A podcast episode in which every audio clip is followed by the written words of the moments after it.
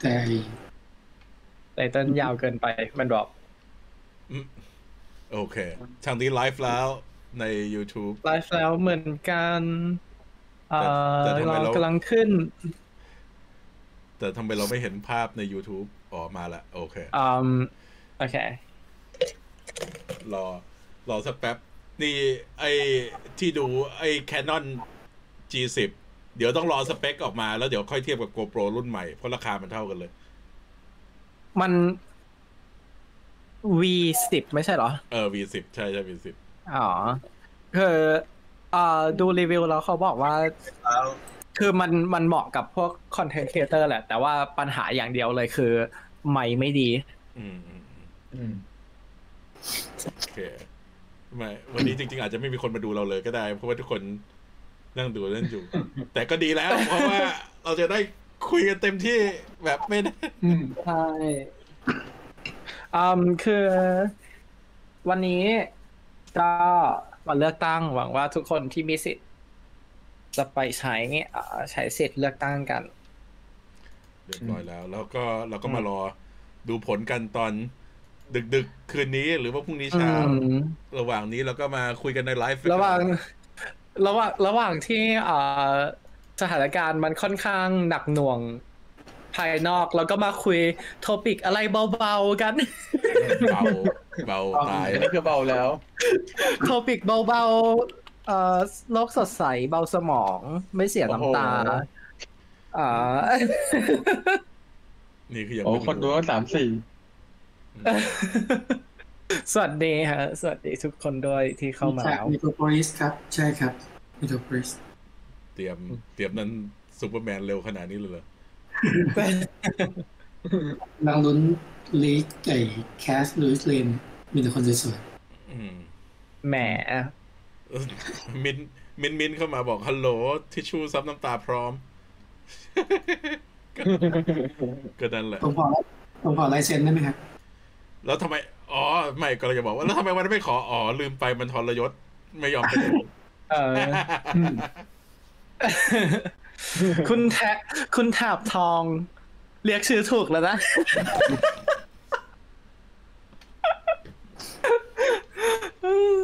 นึกว่าจะไม่มาแล้วอยู่ว่านี่คืออ่าคุณแถบทองเขามาดูรอบแฟนแฟนอ่าอีเวนต์กับพวกเราแล้วแบบในที่สุดก็ได้ถามสักทีว่า เรียกชื่อถูกไหมไม่จะบอกโอเคจะบอกว่าจริงๆเขาบอกว่าเขาอยากเจอฉันคลั่ง MCU ด้วยแต่ลืมชี้ให้ดู อืม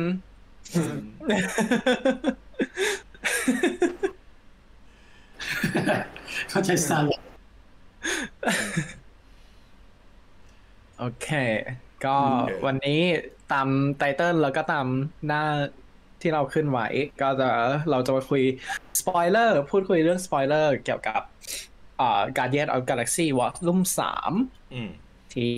ฉายไปเมื่อสองสัปดาห์ที่แล้ว ไหน เวลาต้องใช้เวลานึก ใครดูมากกว่าหนึ่งรอบแล้วบ้าง นี่ดูไปสอง สามสาดูมไปดูไปสองเหมือนกัน ก็ได้ดูรอบเดียว ทรยศเพิ่งได้ดูวันนี้ด้วย ผมไม่มีเวลาดูเลย โอ้ยอ๋อเออโชคแต่ก็ยังโชคดีที่นั่นโอเค ก็อืมนั่นแหละ มัน คิดว่าเป็นหนัง MCU ตั้งแต่ Eternal มั้งที่มีความรู้สึกว่าอยากดูในโรงอีก มากกว่าสองรอบอะอืมใช่คือจริง ๆ ส่วนตัวยัง ยังชอบ ยังชอบ Wakanda Forever ในด้านประสบการณ์การดูหนังอืมอยู่ เพราะว่ามันแบบทุกอย่างมัน immerse อันนั้นอยู่แต่ว่า เห็นด้วยที่แบบ Eternal ฉางชิวากันดากับเอ่อกับเอ่อการการเดีเดียยนนสามอืมป้าย คืออยู่ข้างบนครับกราฟิกอยู่ข้างบนกรุณาอ่านชื่อหนังเออแล้วก็จะพูดถึงเยอะด้วยทางนู้นใช่ก็ตรงนู้นใช่แต่ว่าคืออย่าง Eternal เนี่ย เราชอบรายละเอียดของมัน แต่ว่า Guardian เนี่ย มันเหมือนกับว่ามันจะครบทุกอย่างเลยนะ ทั้งความรู้สึกทั้งรายละเอียดอืมทั้งความผูกพันกับตัวละครที่มี มันเลยทำให้รู้สึกแบบ เฮ้ย เราอยากดูหลาย ๆ รอบ แล้วก็คือ แผ่นซื้อแน่ๆ เพราะว่าการเดียนเนี่ยซื้อทุกภาค เพราะว่ามันจะมีคอมเมนต์ r y ของเจมส์กันอืมกับพวกนักแสดง อันนี้คืออยากฟังมากว่าเขารู้สึกยังไงกับการถ่ายทำเรื่องเนี้ยมันคงจะมีอะไรที่แบบ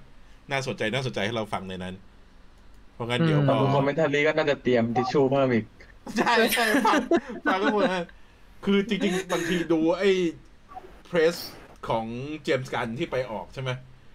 เขาพูดแบบว่าเวลาไปออกกับใครไปพูดเนี่ยบางทีบางฉาก แบบมาเช็ดน้ำตา น้ำตาไหลเองแบบมันก็แบบโอ้โหชีวิตมันมันจะโหดเลยขนาดนั้นโอเคเตรียมทิชชู่เป็นโหลงั้นไปะแต่สไลด์ส่วนแรกตัว อืม ส่วนตัวพี่ใบว่าไงดีดีดีใจ หลังจากดูเรื่องนี้คือดีใจที่ เนื้อเรื่องมันไม่ได้เป็นไปตามที่เป้ามันเดาไว้ ตอนนั้นตอนนั้นคือปวดตับกว่าที่ดู เยอะแต่ว่าแต่แต่นี้ก็คือแบบ โอเคอิ่มใจคือคือต้องยอมแบบว่าไอไอ theory ที่ตั้งไว้นั่นมันแบบคือถ้าถ้ามันออกมาอย่างนั้นก็จะกดตัวเองเหมือนกันนั่นแหละก็คือตอนนั้นตอนนี้ที่เดาไว้คือเดาว่าตัว Rocket จะเปลี่ยนกลับเป็น สัตว์ธรรมดาถูกจะไหการมเปลี่ยนกลับเป็นสัตว์ธรรมดาใช่ ซึ่งจริง ๆมันร้องไห้โหดโหดโหดโหดไปนิดนึง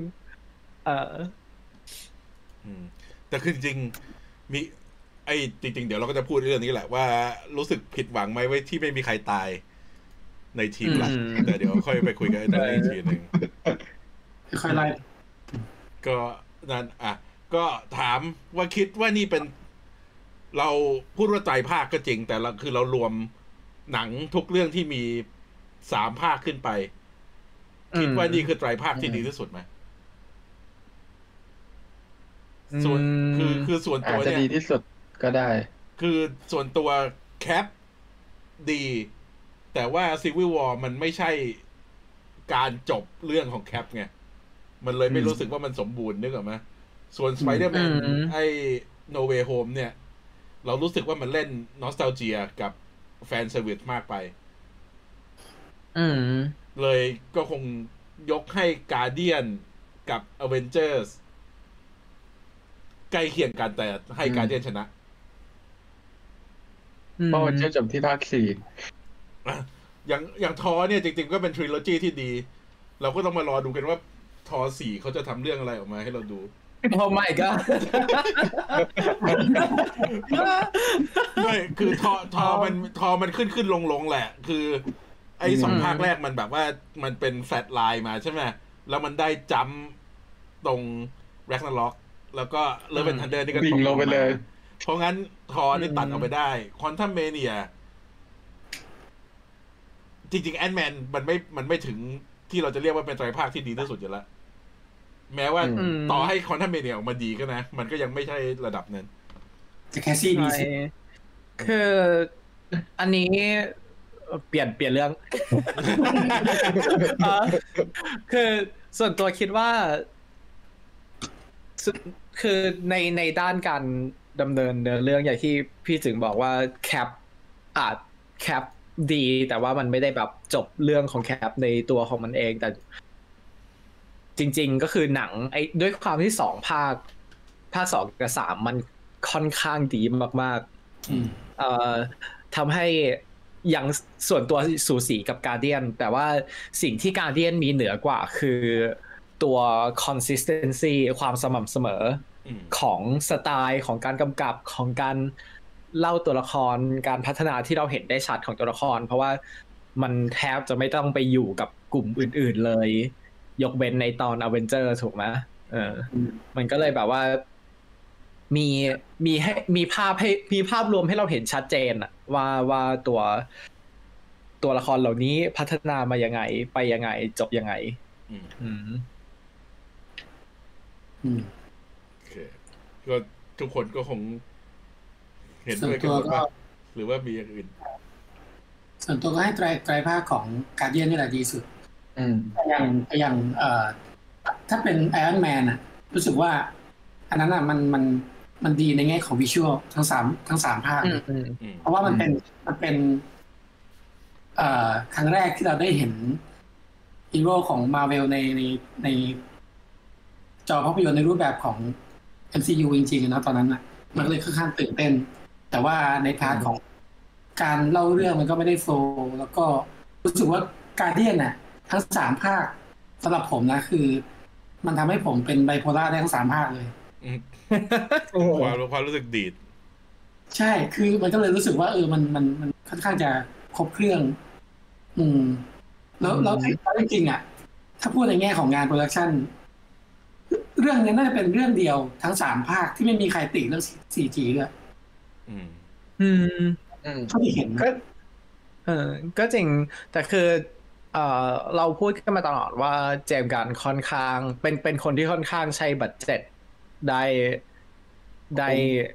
คุ้ม อืม ใช้บัตเจ็ตคุ้มแล้วเขาก็มีวิธีการฉลาดในการในการแบบเลือกที่ใช้บัตเจ็ตยังไง ส่วนไหนที่จะต้องตัดบัตเจ็ตลง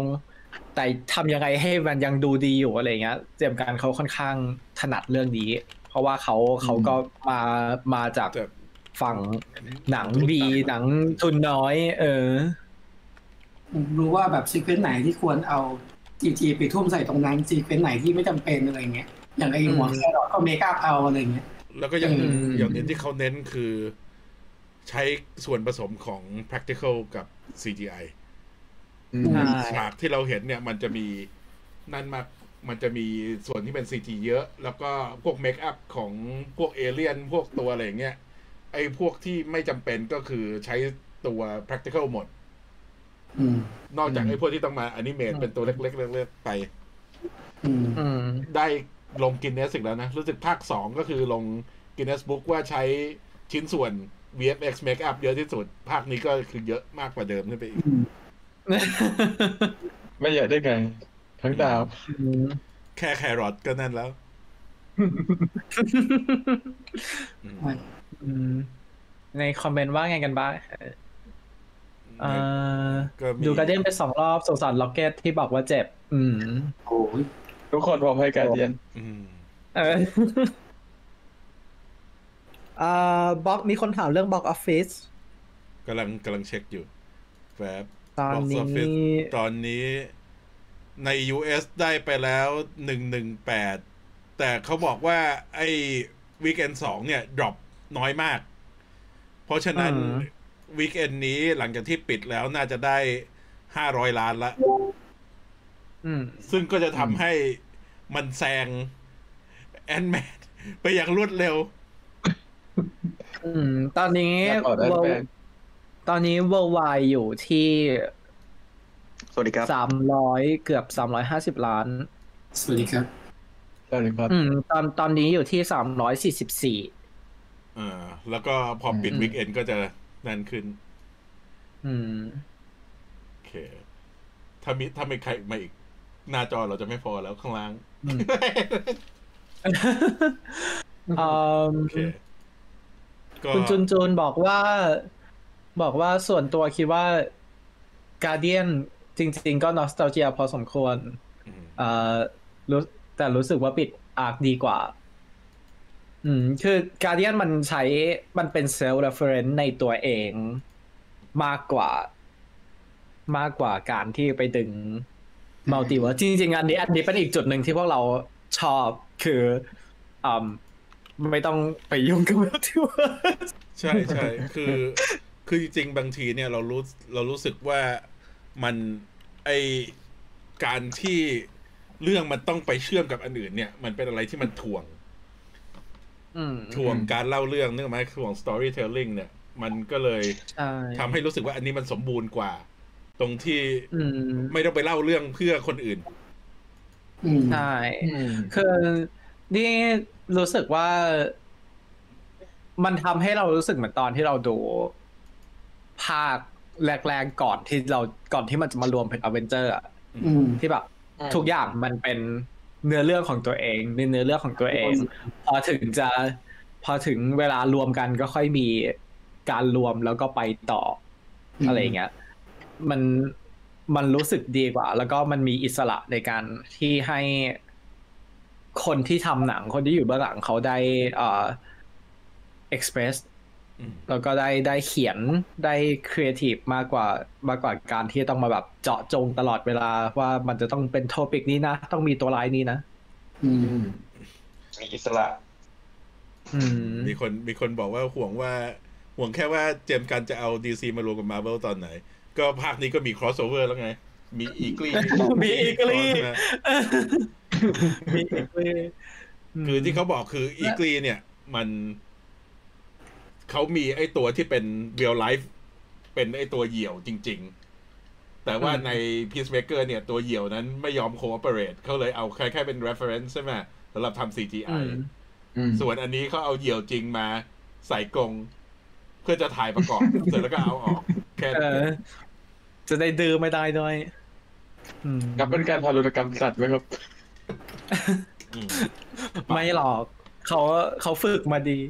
งั้นเราไปเออ สไลด์ต่อไปปุ๊บมา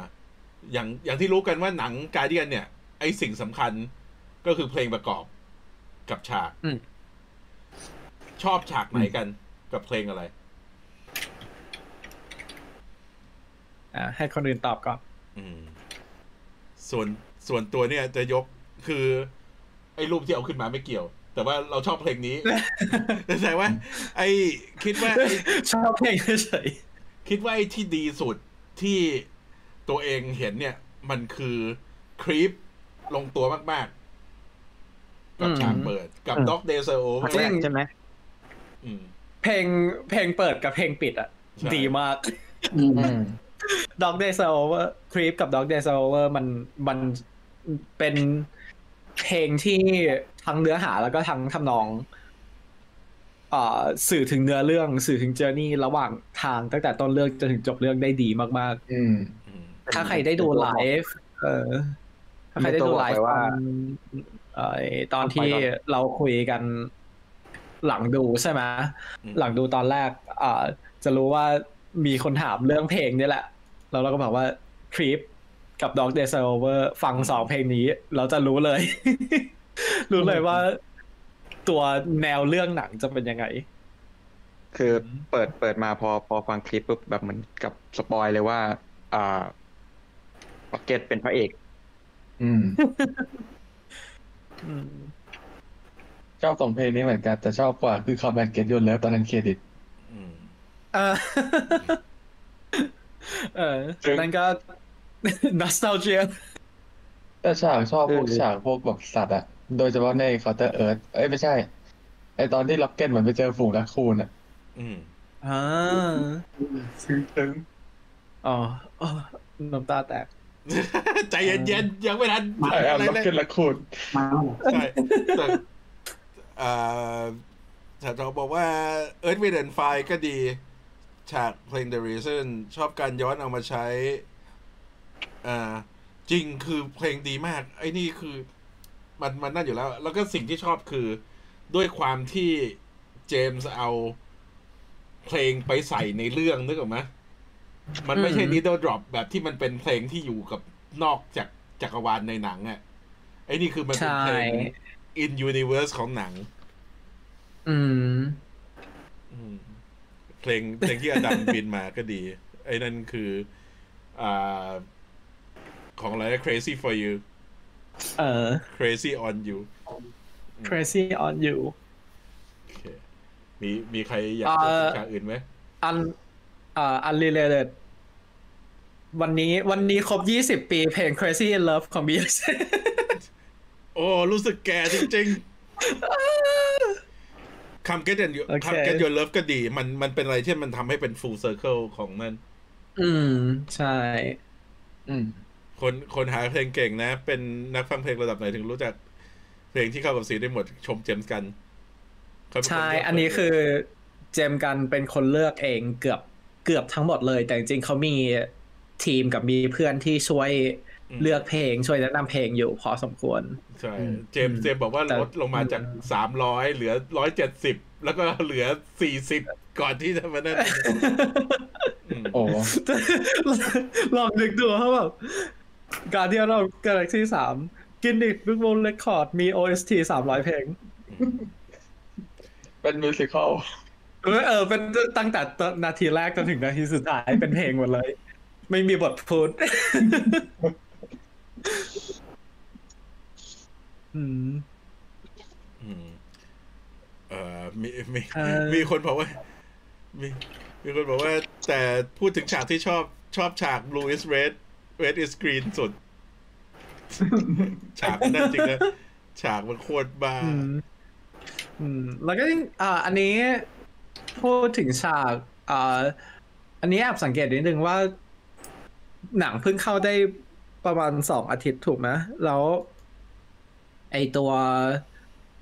เขาปล่อยไอพวกฉากเล็ก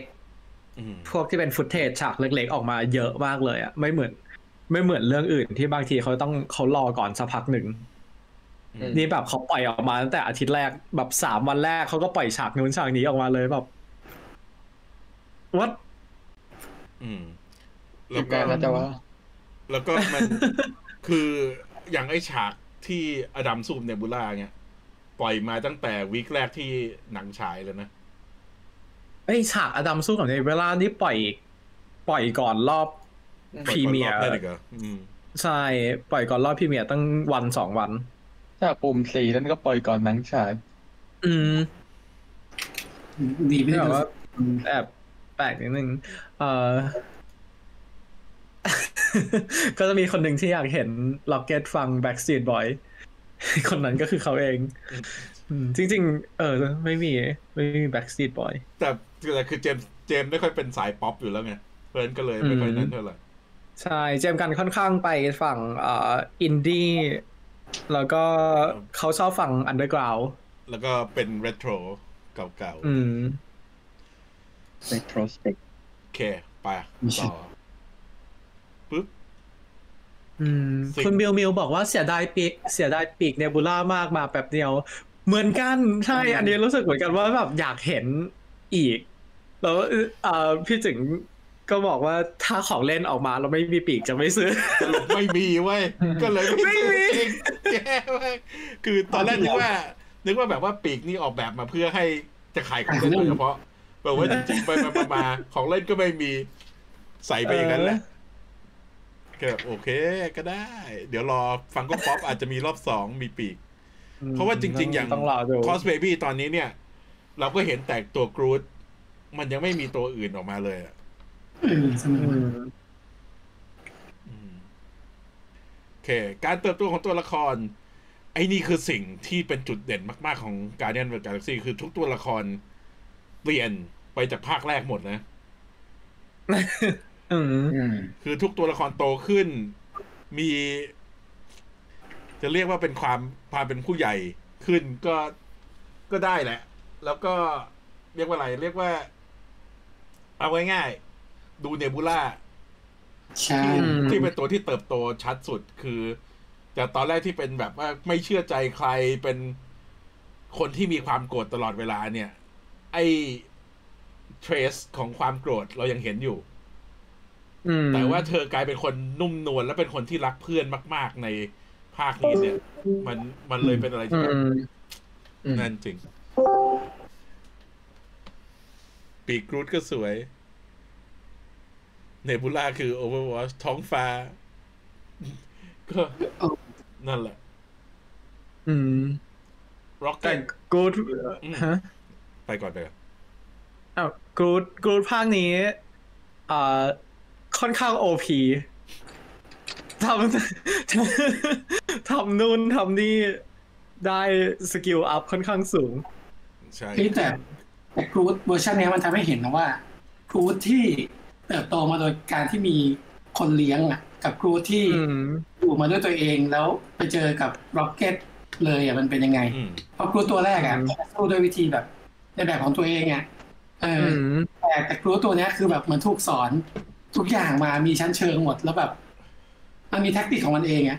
แล้วอืมเราเชื่อได้ว่าไอไอ skill การขยายปีกหรือแม้กระทั่งตอนที่เป็นไคจูอันเนี้ยน่าจะมาจากการที่ทีมช่วยกันสอนเนี่ยแหละมั้ง ใช่คือคิดว่าคงไปเห็นอะไรจากการประจนภัยด้วยกันมา คือเออมันมันมีแนวคิดที่ตอน Holiday Special ออกมาที่แบบว่ากรูดตัวแบบตัวใหญ่เล่นกล้ามเนี่ย เป็นเพราะว่าแฮงเอาท์กับทออยู่พักหนึ่งอืมใช่ไหมใช่เห็นเห็นทอใน Infinity War เห็นทอตอนที่ไปแฮงเอาท์กันก็รู้สึกแบบ เอออยากฟิตบ้าง แล้วกรูดที่ชอบเต้นอืมก็คือเป็นเพราะว่าได้ไอ้พวกนี้มาจากปีเตอร์ควิลอืมอืม มันเลยมีอะไรหลายๆอย่างที่นั่นไงอืม แต่แต่แต่ตั้งแต่ในช่วง เอ่อ Endgame จนมาตอนเนี้ย เวลาน่าจะผ่านไปประมาณหนึ่งพอสมควรนะ เพราะว่า Groot ตอนตอน Endgame หรือตอนช่วง Infinity War ตอนนั้นอาจจะเป็น Groot ที่แบบวัยรุ่นที่ไม่ฟังใครหัวร้อนอะไรอย่างเงี้ยอยู่เลย แต่ตอนเนี้ยเหมือนแบบสายมันมันเห็นได้จากสายตา Groot เลยอะเพราะว่าในช่วงตอนตอนเป็นวัยรุ่นน่ะ ตามันจะขวางมากเลยGroot ตัวนั้นนะ แต่ในตอนนี้แบบตามันกลับมาแป๋วเหมือนวัยเด็กแล้วอืมมีอืมมีคนถามว่าไคจู Groot มีใน comic ไหม คือ Groot เวอร์ชั่นแรกที่ออกมาโผล่มาใน ไอ้ Marvel Comic ที่เป็นพวกเกี่ยวกับสัตว์ประหลาดจากต่างดาวอันนั้นนะเป็นไคจูมาตัวใหญ่เลยแหละ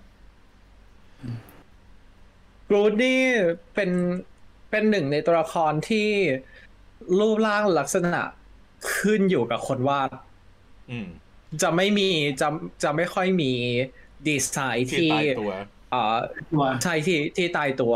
บางคนจะวาดแบบผอมบางแข้งขายาว บางคนก็วาดตัวใหญ่ๆหน่อย บางคนก็วาดหัวโต บางคนวาดหัวเล็กอะไรอย่างเงี้ยคือมันจะมีบางอันแบบหัวหัวแหลมบางอันก็จะแบบว่าหัวกลางอืมเป็นเนินอืมใช่เออฉากมีพูดดิถึสงคอฉาร์กดเป็นอะไรผม ผมจะเปิดกล้องบ้างดูมันมันหมุนไม่เลิกเลย ไม่รู้เหมือนกันจะโชว์การการน้ำตาตกซะหน่อย แล้วก็มีมีคนบอกว่าฉากอดัมหักแขนแมนเทสนี่คือตกใจจริง ไอเนี่ยโอ้โหไอโอ้อดัมเนี่ย มันคือเด็กที่ไม่รู้แรงของตัวเอง ใช่อืมนั่นนั่นคือสิ่งที่สื่อออกมาได้ชัดมากคือ แล้วก็ไอ้ที่เราเห็นความรุนแรงใน Guardian สามได้เยอะเนี่ย มันเป็นเพราะว่าตัวละครมันเป็นเอเลี่ยน ใช่ใจบอก มันเลยโดนซัดได้แบบที่โหดมากๆอย่างนี้ไงคือถ้าเป็นใช่ถ้าเป็นคนธรรมดาความรุนแรงก็อย่างนี้มันจะโดนจัด rate ได้สูงขึ้น ใช่ ตัวแตกแล้วจะโดนทับอืมอันนี้มันเป็นเป็นอีกหนึ่งเรื่องที่เอ่อเจมส์กันค่อนข้างเก่งคือการ work around sensor ไอ้ไอ้ที่นั่นอืมคือ ฉากความรุนแรงที่เกิดขึ้นกับสัตว์ เราไม่ได้เห็นตรงๆ สักฉาก แต่เรารู้สึกได้ในใจหมดเลย ส่วนไอ้พวกที่เกิดเกิดขึ้นกับไอ้พวกที่มีรูปร่างเป็นคนเนี่ยเห็นชัด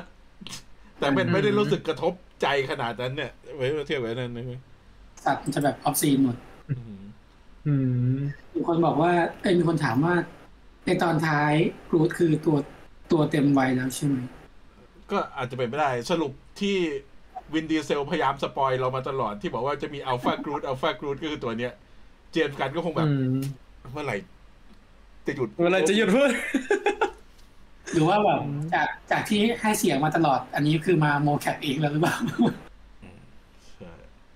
ก็นี่แหละ คือความความเติบโตของตัวละครมันมีหมด มันจะมีดร x คนเดียวที่ดูไม่ค่อยโตเท่าไหร่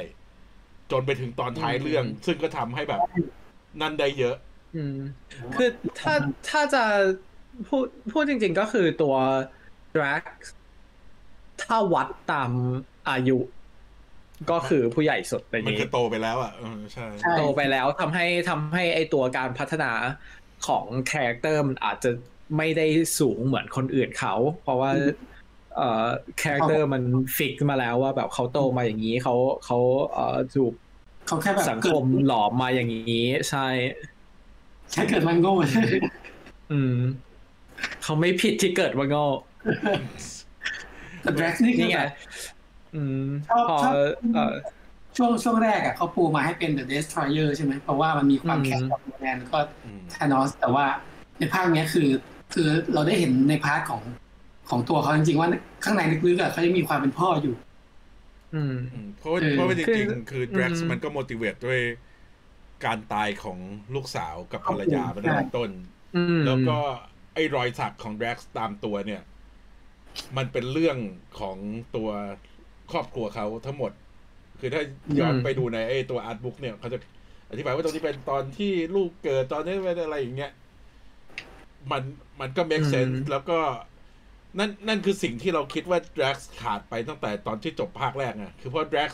ต้องการฆ่าโรนันโรแนนแล้วก็หลังจากนั้นก็คือเปลี่ยนเป้าไปเป็นธานอส แล้วคือพอธานอสตายแล้ว Drax มันไม่มี direction แล้ว ก็เลยกลัวว่าจะตาย แต่ว่าพอมาภาคนี้เนี่ยก็คือมอบหน้าที่ใหม่ ให้กับเขาได้แบบ เออมัน make sense อืมใช่พูดถึงรอยสักบนตัวดราเอ่อเป็นการเล่าเรื่องราวของชีวิตครอบครัวเขาแล้วก็นึกถึงมาวีจากมอนะเดี๋ยวเรานั่นแหละอืมโอเคอะมีต่อไปเออปะสไลด์แอนต่อทิส แมนทิสแมนทิสแมนทิสอือหือเนี่ย โชว์ความโต สูงสุดก็คือ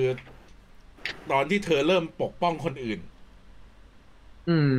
เราเห็นได้ชัดว่าเธอพยายามปกป้องทุกคนตลอด คือแบบว่าอืมด้วยความที่เธอเป็นเอมพาสคือเป็นอืมคนที่แบบ เข้ารับความรู้สึกของคนอื่นได้เงี้ย มันทำให้อืมหน้าที่นี้ของเธอ make sense แล้วล่ะ ที่แบบว่า เธอกลัวว่าคนอื่นจะใช่เจ็บเป็นเจ็บปวดในใจเป็น caretakerอืมเป็น healer เป็นเป็น healer ของทีมเราได้ฟัอ่างแล้วก็ยังเอออะเอากันเลยเออจริงๆก็คือตัวเอ่อแมนทิสถ้าให้พูดจริงๆมันก็คือได้ develop character ได้ไม่เท่าคนอื่น เพราะว่าจริงตัวละครมันค่อนข้างเป็นแบบ second secondary เอ่อแต่ว่า สิ่งที่เราได้เห็นก็คือการที่อย่างที่ไอไอตัว storyline คืออย่างที่นางบอกในหนังเลยคือแบบ ก่อนหน้านี้ก็คืออยู่กับอีโก้อะแล้วก็รับใช้อีโก้ตอนนี้มาอยู่กับการเดียนก็ทำอะไรที่การเดียนอยากให้ทำแต่ว่าตัวเธอเธอไม่รู้ว่าเธออยากทำอะไรอ่าเออทำให้มันถึงเวลาแล้วที่เธอต้องแบบออกไป ผจญภัยเองหาอะไรที่ตัวเองอยากทำเองอะไรอย่างเงี้ย นั่นคือ มันไม่ใช่ว่าตัวละครนี้โตเติบโตมากับเนื้อเรื่องยังไง แต่สิ่งที่ motivate ตัวละครเพื่อที่จะออกไปในข้างหน้านั่นสำคัญกว่าสำคัญกว่าไอตัวเนื้อเรื่องที่เราเห็นในตอนนี้ อืมคือการเติบโตของแมนทิสเรายังไม่ได้เห็น แต่ว่าหลังจากนี้ไป อืมหลังมันคือหลังจากนี้ไป อืมนี่แหละคือเรื่องที่จะบอกเมื่อกี้โอเคอืมเนี่ยคุณคุณเมทาวีบอกว่าอ่านใจคนอื่นมาเยอะ เอ่อ ก็เลยเริ่มเข้าใจคนอื่นอืมส่วนเอ่อการโมราจะเรียกว่าเติบเติบเติบเติบโตไหมก็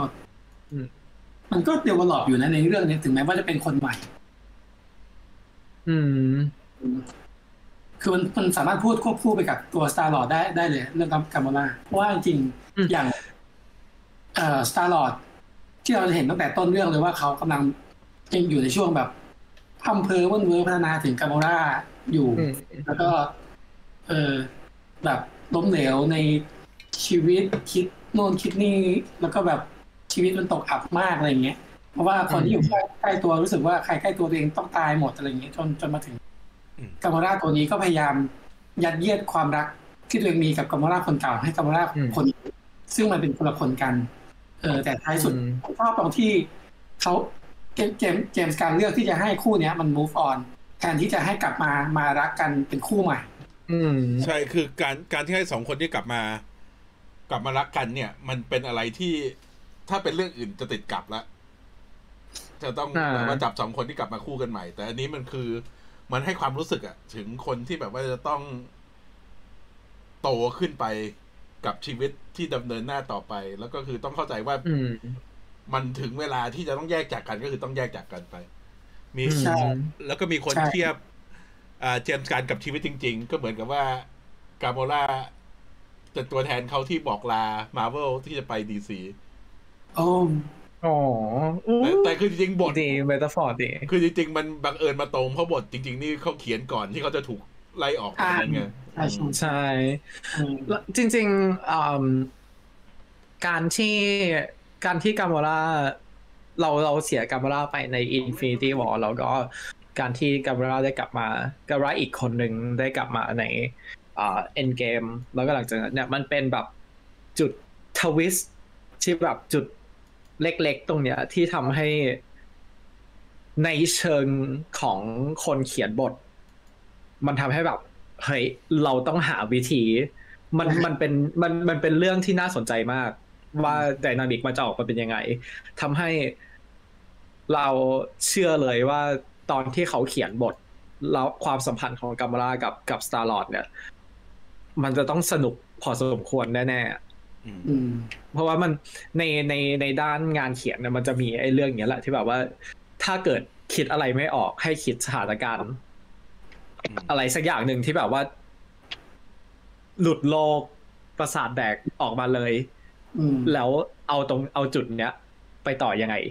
อืมอืม นั่นแหละ นั่นคือ นั่นคือส่วนส่วนนั้นในในเอ่อการเดียนสามที่รู้สึกว่ามันออกมาลงตัว แล้วก็จริง ๆ นี่อาจจะเป็นผลมาจากนี่อาจการที่กามาล่าเป็นคนใหม่ ไม่ได้ไม่ใช่คนเก่าที่เกิดมาด้วยเนี่ย มันน่าจะเป็นผลที่ทำไมเอ่อเจมส์กันไม่ฆ่าใครเลย อ่า อืม เพราะว่าทุกตัวละครในนี้มันมี tragic มันมีเรื่องน่าโศกเศร้าของตัวเองกันอยู่หมดแล้วอืม ถ้าจะใส่เข้าไปเพิ่มทุกอย่าง คือมันไม่ใช่การโศกเศร้าในในในด้านการสูญเสียในด้านอะไร แต่มันคือการโศกเศร้าในด้านแบบ ความมันเดน การที่ไม่รู้ว่าตัวเองอยากทำอะไร ไม่รู้ว่าตัวเองมี purpose อะไร การเป็นผู้นำทรามาเรื่องครอบครัวทรามาเรื่องคนรักอะไรเงี้ย มันเป็นเรื่องมันเดนในในที่ที่อยู่ในชีวิตประจำวันพวกเราหมดเลยอะไรเงี้ย มันไม่จำเป็นมันไม่จำเป็นจะต้องไปแบบว่า ฆ่าคนนี้ ดึงคนนั้นมาอะไรอย่างงี้ เพื่อให้เราคอนเนคกับตัวละคร อืมเออแต่ก็อย่างที่ปอบอกเพราะว่าตั้งแต่เริ่มต้นเรื่องมาคือเราจะเห็นเลยว่าชีวิตของสมาชิกแต่ละคนในในทีมอะมันเคว้งหมดเลยนะเพราะว่าอย่าง Drax เองก็ไม่มีเป้าหมาย ในเรื่องของการต้องอืมมาไล่ล่าล้างแค้นใครแล้วใช่ไหมแมนทิสเองอืมก็เอ่อใช้ชีวิตตามคำสั่งคนอื่นมาตลอดก็ต้องไปตามหาเส้นทางของตัวเอง Star-Lord เองก็ต้อง move on จากจากเอ่ออืมความรักจากกาโมราไปแล้วก็ผมชอบตรงที่เขาให้เอ่อเป็นเข็มให้ Star-Lord ไปโฟกัส ที่ครอบครัวในโลกแทน แล้วก็เลือกที่จะกลับไปตรงนั้นนะเออออืมเออ มันก็เป็น way way ใหม่ที่เรายังไม่เห็น part นี้ของ Star-Lord นะเพราะว่าเขาถูกดึงมาจากโลกตั้งแต่เด็กรวมถึงกาโมราเองพอเป็นคนใหม่ ผมชอบที่เขาวาง position ของกาโมราให้ไปอยู่กับเราเวเจอร์ไว้ยมันเหมือนกับเป็น มันเหมือนกับ ถ้าเกิด ถ้าเกิดไปเล่าใน part ใน part ถ้าเกิดสมมติเป็นจักรวาลคู่ขนานมันก็เหมือนเหมือนได้เห็นกาโมราอีกคนหนึ่งไปใช้ชีวิตอีกเส้นทางหนึ่งอืมเอออืมเพราะว่าที่ผ่านมาเราเห็นกาโมราใช้ชีวิตกับกับเอ่อทีมนี้มาตลอดแต่ว่า พอเป็นคนใหม่ก็ต้องเลือกให้ไปใช้ชีวิตในอีกรูปแบบหนึ่งที่เรายังไม่เคยเห็น ซึ่งมันก็เออมันก็แปลกดีอะไรอย่างเงี้ยอืม อืมใช่เรามีจะใครอีกเราจะมาพูดถึงจุดที่แบบว่าทำน้ำตาซึมที่สุด ก็คือฉากตอนที่ร็อกเก็ตยังโคม่าอยู่ แล้วก็ที่พอฟื้นขึ้นมาเนี่ย ถามหาเนบูล่าก่อน แล้วพอเนบูล่าได้ยินเสียงร็อกเก็ตก็แบบว่าเนบูล่าก็แบบโอ้ my แส god ดงแบบไม่ต้องพูดอะไรนะ แค่แบบหันไปแล้วก็แบบว่าปิดปากเนี่ยคือแบบว่า โอ้ฉากนั้นคือแบบ อืมอืมถ้ามันเป็นนักแสดงกลุ่มอื่น ที่ไม่ได้แสดงด้วยกันมาตลอดอย่างเงี้ยอืมแล้วก็คือ ไม่ได้ผู้กำกับเดิมที่สามารถดึงอารมณ์ของตัวละครมาได้เนี่ย มันไม่สามารถทำให้ไอ้ตัว micro movement เล็ก ๆ อย่างนั้นเนี่ยทำร้ายจิตใจเราได้ถึงขนาดนั้นเลย ไอ้ฉากนี้คืใช่ Karen Gillan นี่นั่นดีมาก ใช่เอออันนี้ อันนี้มันไม่ไม่ใช่อ่าไม่ใช่เรื่องอ่าดาวเออเขาเรียกอะไร สังเกตยากหรืออะไรที่ ทุกจริงๆทุกคนพูดถึงกันอยู่แล้ว ก็คือความสัมพันธ์ของเนบูล่ากับร็อกเก็ตการที่เขาเป็นผู้รอดชีวิตจาก snap ของเอ่อของทีมที่ทำให้เขาต้องอยู่ด้วยกันมาห้าอยู่ด้วยกันปีจนกว่าคนอื่นจะกลับมา ใช่ แล้วก็ในอืมไอ้ Holiday Special ก็ยิ่งย้ำไอ้จุดนี้เข้าไปอีก ไอ้ตอนเรื่องของขวัญใช่ที่เอามาให้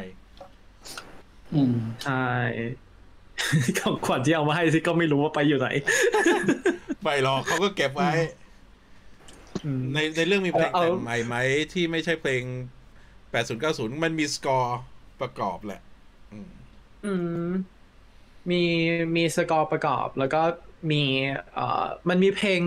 ยุคสองพันอยู่เพลงสองเพลง อืม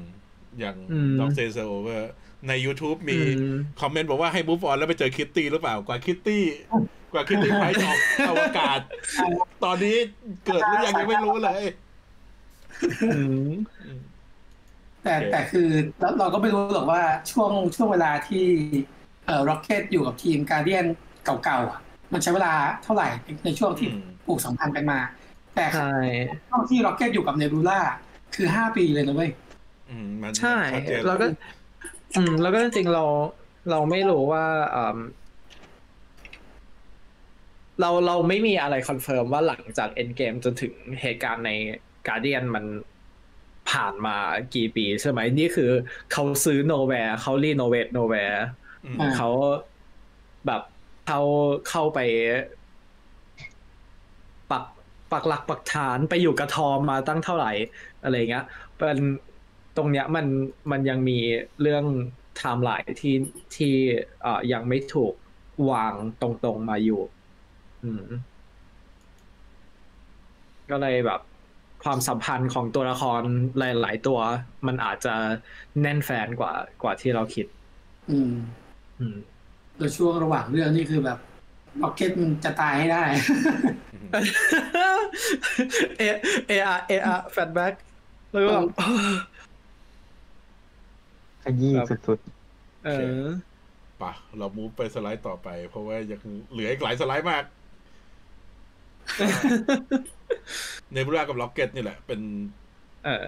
จริงๆ เราควรจะให้สไลด์นี้ตั้งแต่เมื่อกี้ แต่ว่าคุยยาวไปนะก็ได้แหละเป็นเป็นตัวละครที่คือต่อไปอะ ในอนาคตถ้าเราจะได้เห็นทีม Guardian ใหม่ มันก็ยังมีโอกาสสูงที่พวกเขาจะใช้ Knowhere เป็นฐานต่อ แล้วก็อืมคือเนบูล่าก็ยังอยู่ที่นี่ Rocket ก็เป็นผู้นำใช่ทีม Guardian อืมคือแม้ Sean Gunn จะไม่อืมกลับมาเป็น Rocket on set แล้ว มันไม่ได้กระทบมาก เพราะว่า Rocket เนี่ย คือแทบจะสมบูรณ์ไปแล้วกับการที่เป็น CGI ที่มีโมเดลที่ดี Bradley Cooper ก็แบบว่าแสดงอารมณ์สุดๆ แล้วก็ภาคนี้เป็นภาคแรกมั้ง ที่เขาออกออกมาแสดงความว่าเขา แบบว่าช่วยโปรโมทแน่นเพราะว่าปกติคือไม่เคยไปพรมแดงไม่เคยออกปกติเออพรสปกติไม่ไปพรมแดงอืคนนี้มาดันหมดอืมโอเคปะข้ามสไลด์นี้ไปสไลด์ต่อไปเพราะเราพูดไปหมดแล้ว อืมอะต่อไปก็คือตัวร้ายที่เราเกลียดได้เต็มที่ เออแต่เจมส์การเก่งเรื่องการปูตัวร้ายนะทั้งทั้งสามภาคเลยอืมคือเราเกลียดสามภาคเลย แต่แค่ภาคนี้มันเกลียดที่สุดแค่นั้นเองคือตัวร้ายจริงเราๆส่วนเปอร์เซ็นต์เปอร์เซ็นต์ใหญ่ส่วนหนึ่งเลยก็คือการแสดงอืมที่เล่นได้ดีมาก ใช่ใช่แล้วก็เข้าใจเลยว่าทำไมถึงแคสอันนี้มาเออพูดถึง อันนี้แคสเอ่อมันมีประเด็นที่หลายคนเอ่อ หลายคนบ่นเรื่องการแคสตัวละครใช่ไหมที่แบบว่าเขาเอ่อหลายคนติเรื่องการที่เจมส์กันดึงนักแสดงที่เพื่อนคยทำตัวเอง ดึงนักแสดงที่เคยทำงานด้วย ดึงอ่าดึงอ่าเพื่อนดึงคนในครอบครัวดึงอะไรมามาอ่ามาเล่นเรื่องมาเล่นในโปรเจกต์หลาย ๆ อันของเขาเอ่อจริง ๆ อันนี้เนี่ย ส่วนตัวไม่ได้มีปัญหา แต่ว่าคือคือเข้าใจนะ คนที่แบบว่า เอ้ย คนนี้อีกแล้วเหรอ อะไรกับกับเจมส์กันอีกแล้วเหรอ แต่ว่าอย่าลืมว่าคนที่เห็นแล้วก็สังเกตได้ คือพวกเราคือคนที่ตาม pop culture คือคนที่เราเราตามมากกว่าชาวบ้านเขาเยอะอะใช่ คือคนที่ตาม pop culture คนที่ดูโปรเจกต์หลาย ๆ เรื่องคนที่ตามพ่วงกับ เจมกันมาทำให้เรารู้ว่านักแสดงคนนี้คือใคร นักแสดงคนนั้นคือใคร คนนี้มีความสัมพันธ์กับเจมกันยังไง นั่นคือพวกเรา นั่นคือคนที่ดูไลฟ์เราอยู่ นั่นคือคนที่เป็น admin page คนดูส่วนใหญ่เขาไม่ได้ care จุดนี้ คนดูส่วนใหญ่เขาไม่ได้มานั่งสังเกต หลายคนที่เพื่อนหลายคนที่เป็นแบบเป็นคนไทยดูหนัง blockbuster superhero ดูอะไร เขาไม่รู้ด้วยซ้ำว่า James Gunn คือใคร เขาแค่ดูเพื่อที่เขาได้ตามจักรวาลมาเวลต่างๆ ไปตลอดอะไรอย่างเงี้ย นั่นคือนั่นคือความแตกต่าง คือเรามีสิทธิ์บ่นได้ไหม มีสิทธิ์บ่นได้ แต่ให้รู้ว่าเราไม่ใช่ เราไม่ใช่เสียง definite เราไม่ใช่คนส่วนใหญ่อะอืมใช่ เราไม่ใช่เสียงที่จะไปจะไปแบบว่า เอ้ย ดึงตรงนี้มาเป็นข้อติ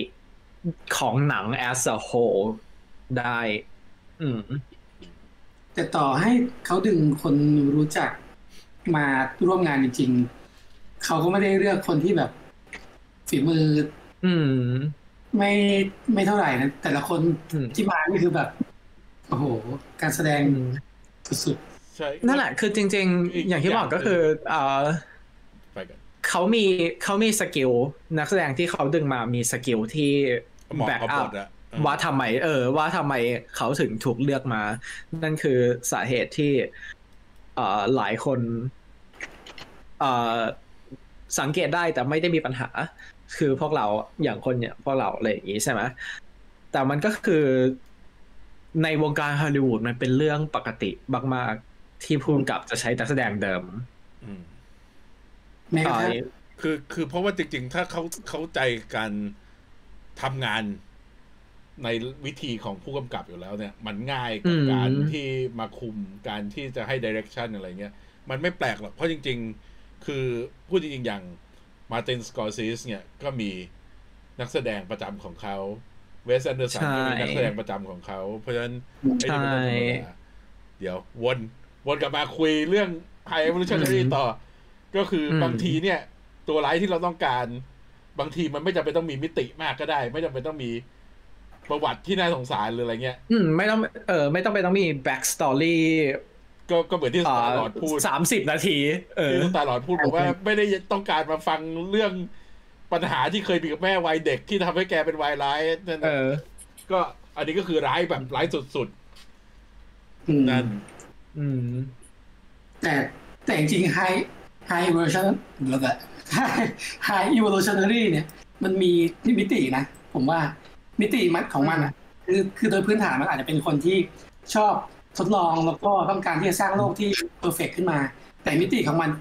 มันที่มันเกิดขึ้นจริงๆ ก็คือมันเกิดจาก Rocket เว้ยเพราะว่าอืมเพราะว่าเอ่อ Rocket อะคือมันไม่รู้ไม่มันไม่รู้มันไม่รู้หรอกว่ามันทดลองมายังไงทำไม Rocket ถึงออกมาสมองฉลาดกว่าตัวเองมีระเบิดนั้นอะเอออืม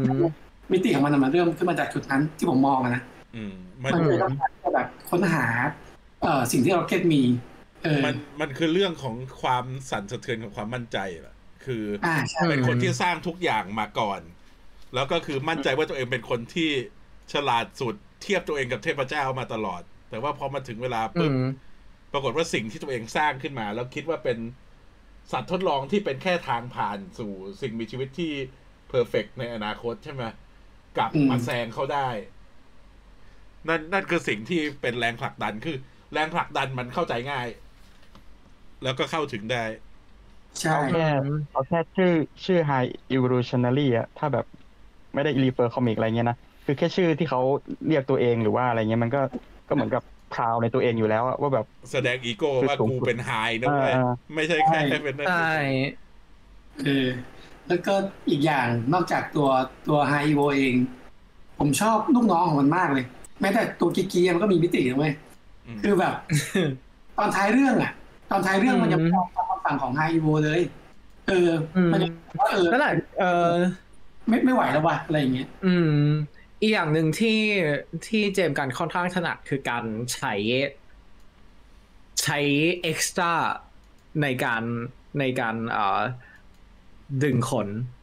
ใช้ใช้ตัวประกอบต่างๆ จริงๆถ้าถ้าใครตามตั้งแต่ Slither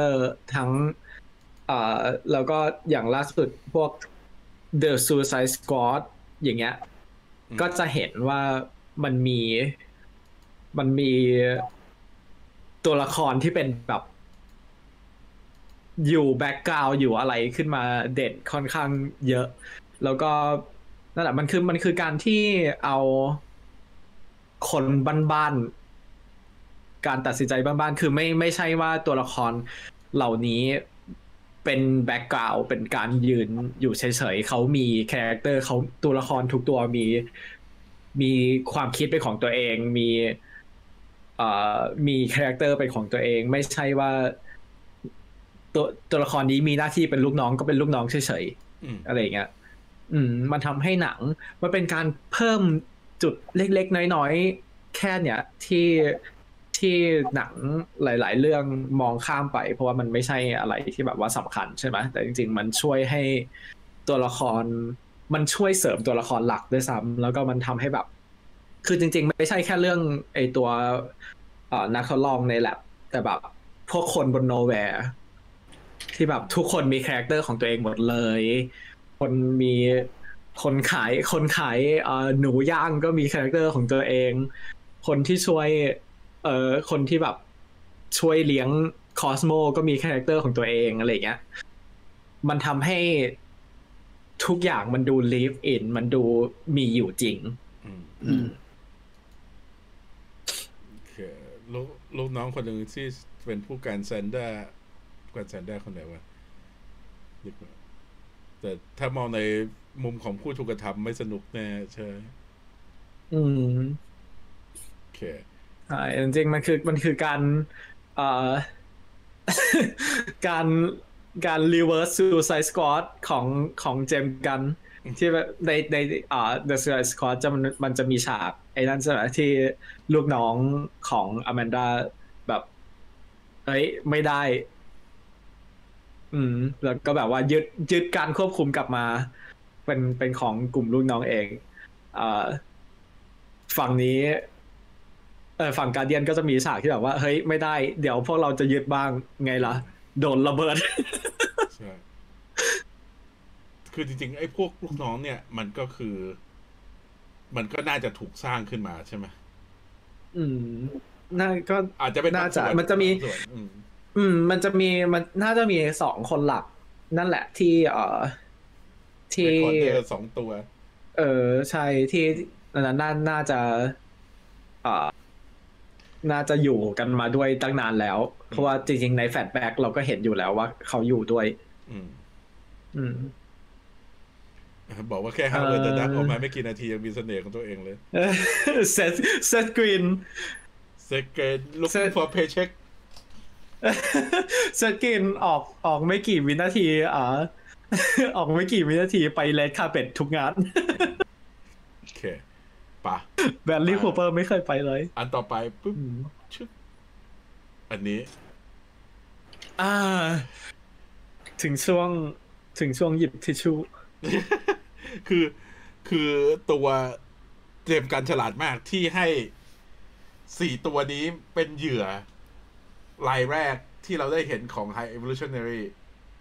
แล้วก็คือเขาฉลาดที่ตอนแรกทำให้เราคิดว่า High E เนี่ย เมตตาต่อสัตว์ทดลองของตัวเองใช่ไหมกับจากวิธีที่เขาคุยกับล็อกเก็ตอะไรเงี้ยอ่าแต่ปรากฏไปไปมามานี่คือแบบ โอ้มันเจ็บปวดหัวใจมาก แล้วเรา เราก็รู้อยู่แล้วว่าฉากมันน่าจะเสือนใจ แม้แต่อืมไอ้คลิปแรกที่ปล่อยออกมาเล็ก ๆ เนี่ยไอ้นั้นก็แค่น้ำตาซึมแล้วนะ แต่ว่าคือ พอได้เห็นไอ้ตัวนี้จริงในเรื่องเนี่ยแบบยิ่งไปฉากที่ร็อกเก็ตจะพา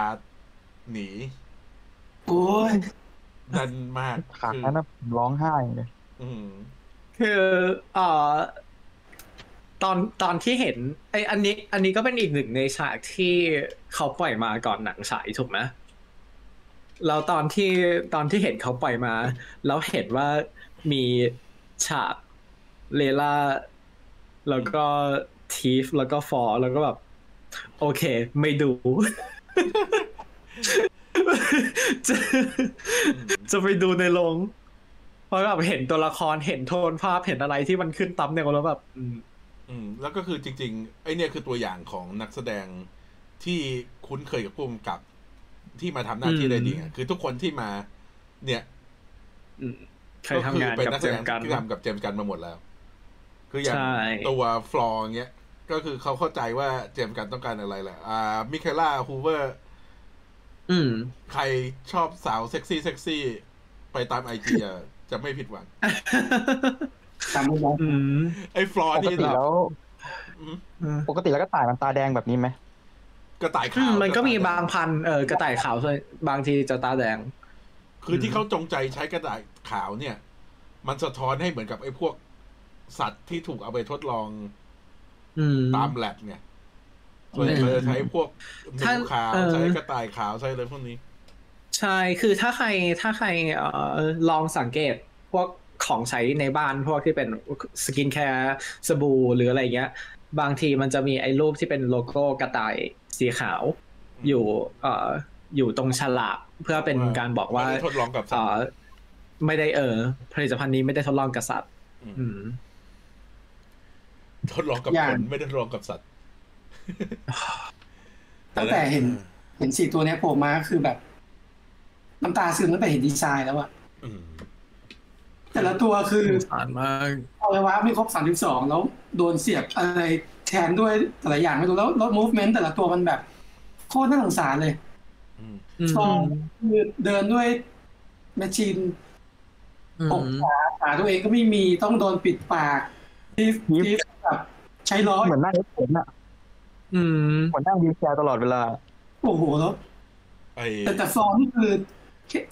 โผล่มาแต่ละแต่ละทีอะมันมันมันบีบใจตรงที่แบบ สภาพมึงเป็นอย่างนั้นอะ แต่มึงทำตัวร่าเริงได้ยังไงวะใช่ใช่ใช่ใช่ใช่ใช่ใช่คือแบบว่าการที่เราเห็นคนที่แบบอ่าโดนกระทำมาอะไรแบบเนี้ยแต่คือเขายังแบบว่าสามารถที่จะมีความสุขได้อะไรเงี้ย แล้วมันแบบภาพเราที่แบบว่าเราสมมติอย่างเราที่แบบเป็นคนสมบูรณ์ปกติอย่างเงี้ยเราเห็นแล้วก็แบบไอ้เหี้ยแม่งสะเทือนใจอื มมาก ๆอะ แต่อืมแต่นี่คือแมสเซจที่เจมส์กันให้มากับการเดียนทุกภาคเนี่ยว่าไม่ว่าจะเป็นคนที่แบบ broken ขนาดไหน มันก็ยังมีอืมความหวังอยู่ในตัวของพวกเขาที่แบบว่าจะก้าวต่อไปได้ อืม แล้วคือตอนดูอะ มันบีบหัวใจอยู่แล้วเนาะแต่ว่า รู้แหละ ว่ามันจะไม่รอดอืมแต่ไม่คิดว่า จะไม่ให้จะจะให้ทั้งสามตัวมันไม่รอดในสภาพนั้นอะอืมชีวิตมึงจะขนาดไปไหนวะคือแบบครัคือบกูจะฝันเห็นไปดูท้องฟ้าด้วยกันแล้วแบบว่าเงยหน้าไปเห็นแต่เพดานห้องเพดานกรงแล้วก็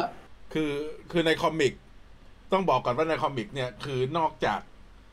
ไลล่าแล้ว ตัวอื่น อาจจะมีตัวที่คล้ายๆกัน แต่ว่ามันไม่ได้เบสมาจากตัวละครในคอมิก อ่าเข้าใจ อืมผมเพราะฉะนั้นพอพอพอดูจบกลับมาผมไป research ดูแต่ละตัวดีไซน์เท่มากเลยนะแล้วไปก็แนวแบบไซบอร์กหรืออะไรอืม แล้วก็คือจะบอกว่าจริง ๆ High Evolutionary ใน comic เนี่ย ดูเมตตากว่าเยอะมาก คือเขาอาจจะเป็นพวกอืม mad scientist ก็จริง แต่ว่าคืออย่างน้อยเขารัก ไอ้พวกสิ่งมีชีวิตที่เขาสร้างมาทุกตัวนะ อย่างพวก Wundagore พวกฮิวแมนิมอลเงี้ย คือ ก็มีอาณาจักรของตัวเองมีที่อยู่ของตัวเองเขาไม่ได้แบบว่าเอามาเผาทิ้งเผาทิ้งอย่างเงี้ย มันเป็นอะไรที่แบบ อืม อืมนั่นเชื่อป่าอยู่อยู่นานเดี๋ยวน้ำตาไหล ยิ่งคิดถึงอ่าฉากที่ Rocket Tears Fly Right Oh my god ป่ะแล้วจริงๆนอกนอกจาก นอกจากเออสามสี่ตัวเนี้ย ใน ในการเดียนภาคแรกอะ่ะ คือเรารู้แหละว่า เออโนวาคอปมันตายตายเป็นเบื่อใช่ไหมอืมแต่เราไม่ได้รู้สึกอะไรนะ แต่พอมาเป็นไอ้สี่ตัวนี้เป็นสัตว์ไอ้ดาวเนี้ยเออถึงแม้ว่ามันจะดูรูปร่างเหมือนคนนะแต่พอหน้าเป็นสัตว์ปุ๊บแล้วแม่งระเบิดบุ้มตายทั้งดาวอย่างเงี้ยคือแบบโอ้ my god อืมคือนั่นแหละคืออ่า ส่วนตัว ส่วนตัวให้คำนิยามกับหนังเรื่องนี้ว่า เอามีดปักหัวใจเราขวานหัวใจเราออกมา บีบเล่นแต่ใส่คืนแล้วปั๊มหัวใจเราบีบก็บีบมะนาวใส่แผลเออ ปั๊มหัวใจเรา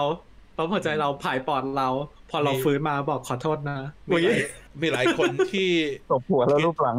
มีหลายคน มีหลายคนที่คิดเหมือนกันว่าไอ้ฉากตอนที่ Rocket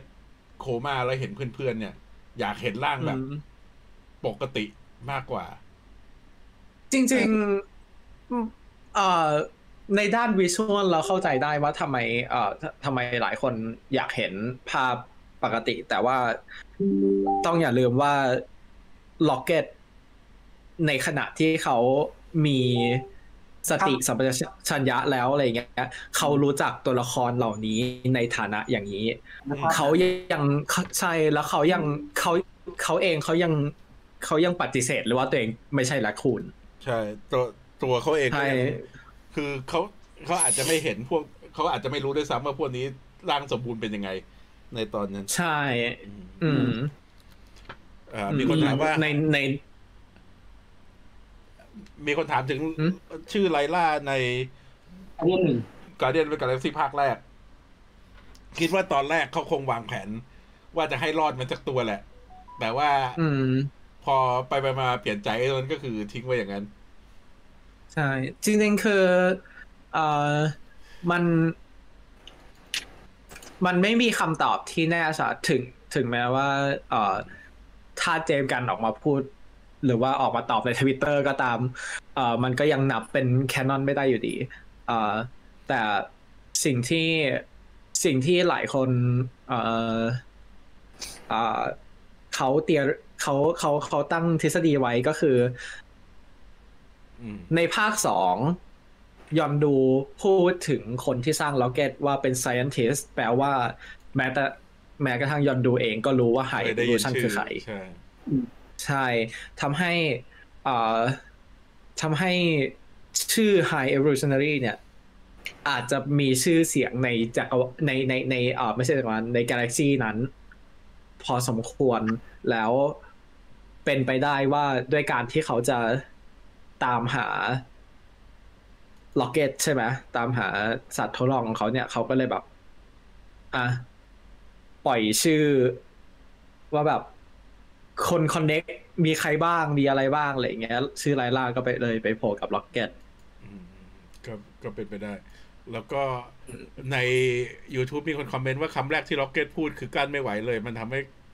นึกถึงว่าถ้าสัตว์อืมพูดได้จะเป็นยังไง ก็นั่นแหละ คือใช่ คือเราเราเข้าใจว่าหลาย ๆ คนคือล้อเออปีตาว่าชอบมาประท้วงนั่นนนนี่ใช่ไหม แต่ว่าคืออมส่วนหนึ่งก็คือมันมันมีเหตุอย่างนี้ ที่เคยเคยเกิดขึ้นจริง อ่า แล้วมันก็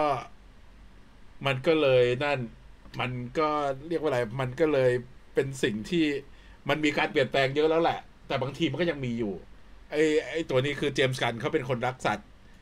อย่างตอนที่เขาไปถ่ายอืม Suicide Squad ที่ตอนนั้นไปถ่ายที่โคลัมเบียหรือถ่ายที่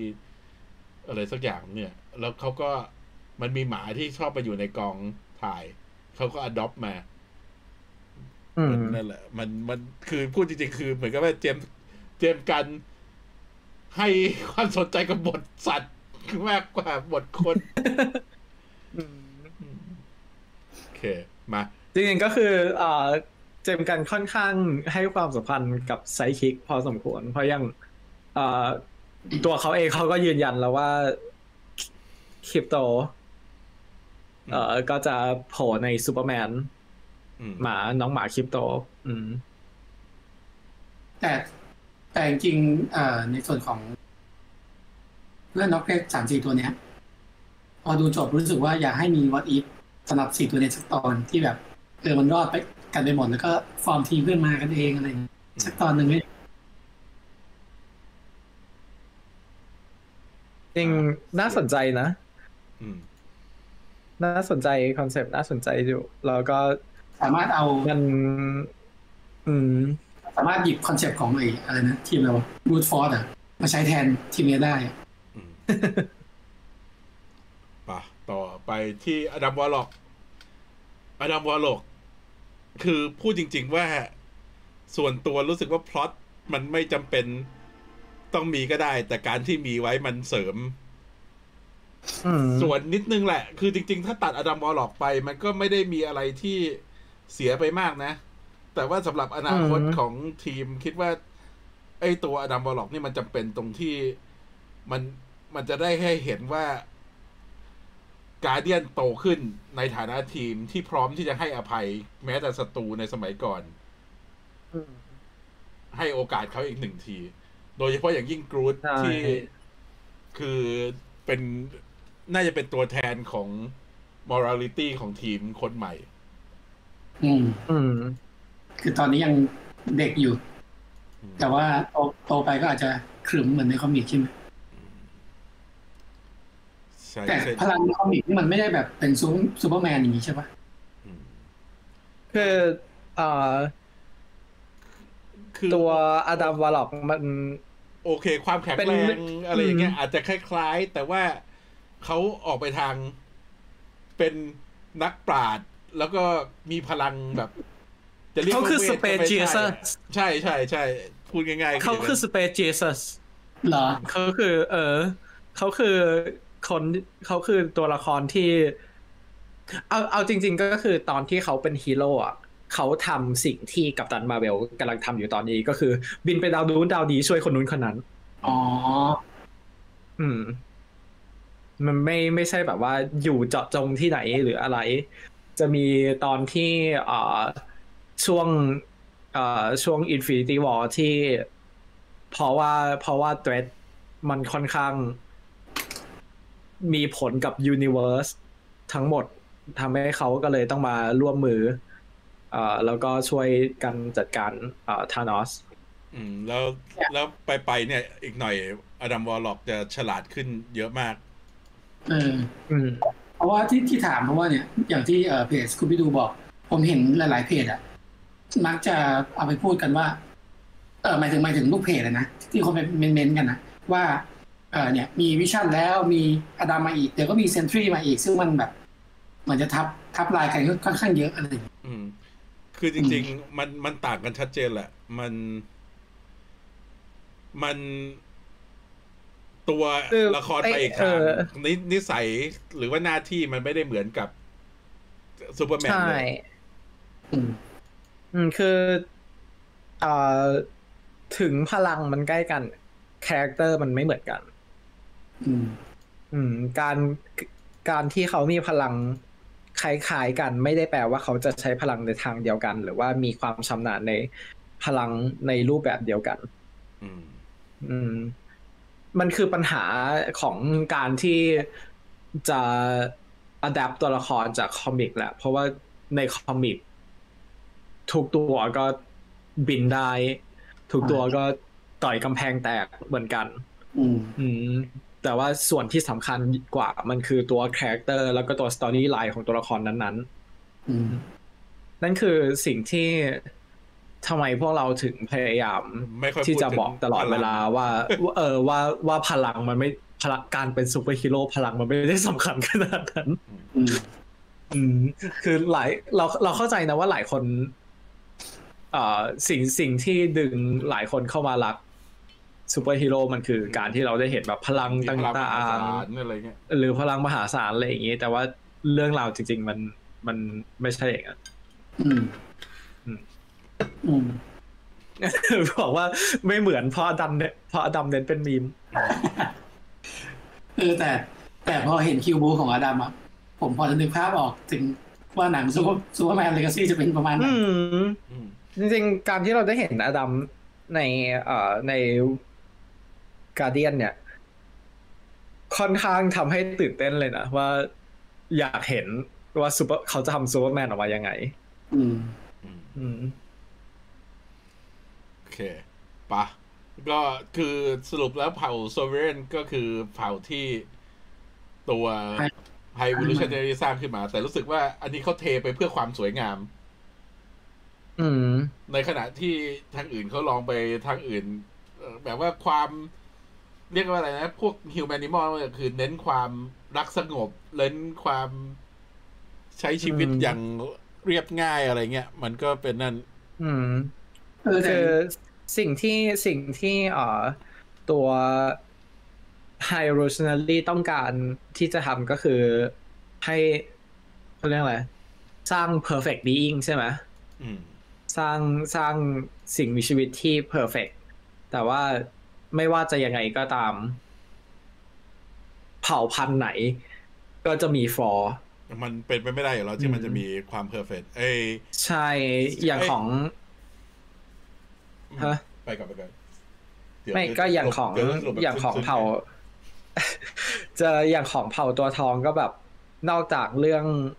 โดเรนเอ่อนอกจากเรื่องเรื่องเอ่อเรื่องการที่เขาอาจจะไม่ได้แบบฉลาดมากหรืออะไรอย่างนี้ มันก็คือเรื่องการที่พวกนี้แบบหยิ่งพยองอืม arrogant อืม ทำว่าตัวเองอยู่เหนืออยู่เหนือทุกอย่าง มองว่าตัวเอง perfect แต่จริงๆตัวเองไม่ได้ perfect อืมเออแต่โรงเรียนมันมันระเบิดไปด้วยไหมหรือว่ายัง อะไรนะ ตอนเนี้ยระเบิดดาวดาวโรงเรียนมันโดนระเบิดไปด้วยหรือเปล่าไม่ไม่น่าจะมีเวลาเป็นระเบิด อืม ดาวคิดว่า ดาวคิดว่าน่าจะยังอยู่อืมเพราะว่า queen queen หายไปแล้ว queen อืม mother mother หายไปแล้ว เออ Warlock ก็มามาอยู่ที่นี่ซะแล้วอืม มันในในภายภาคหน้าเขาอาจจะไอ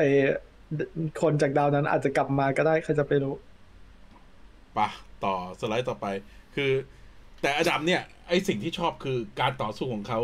ที่ไม่มีทีท่าอะไรเลย คือใช้แรงฟาดเออออย่างเดียว ก็หวังว่าในอนาคตคงจะโตขึ้นแล้วก็มี การรู้จักจัดลิมิตพลังมากกว่านี้ ยังกาอืมยังกะแรงไม่ถูกโอเคเอ่อคุณกันบอกว่า High Evolutionary รับบทเป็นผู้เล่น The Sim ก็จริงแต่แล้วก็เผาบ้านล้างลกเผาบ้าน เออ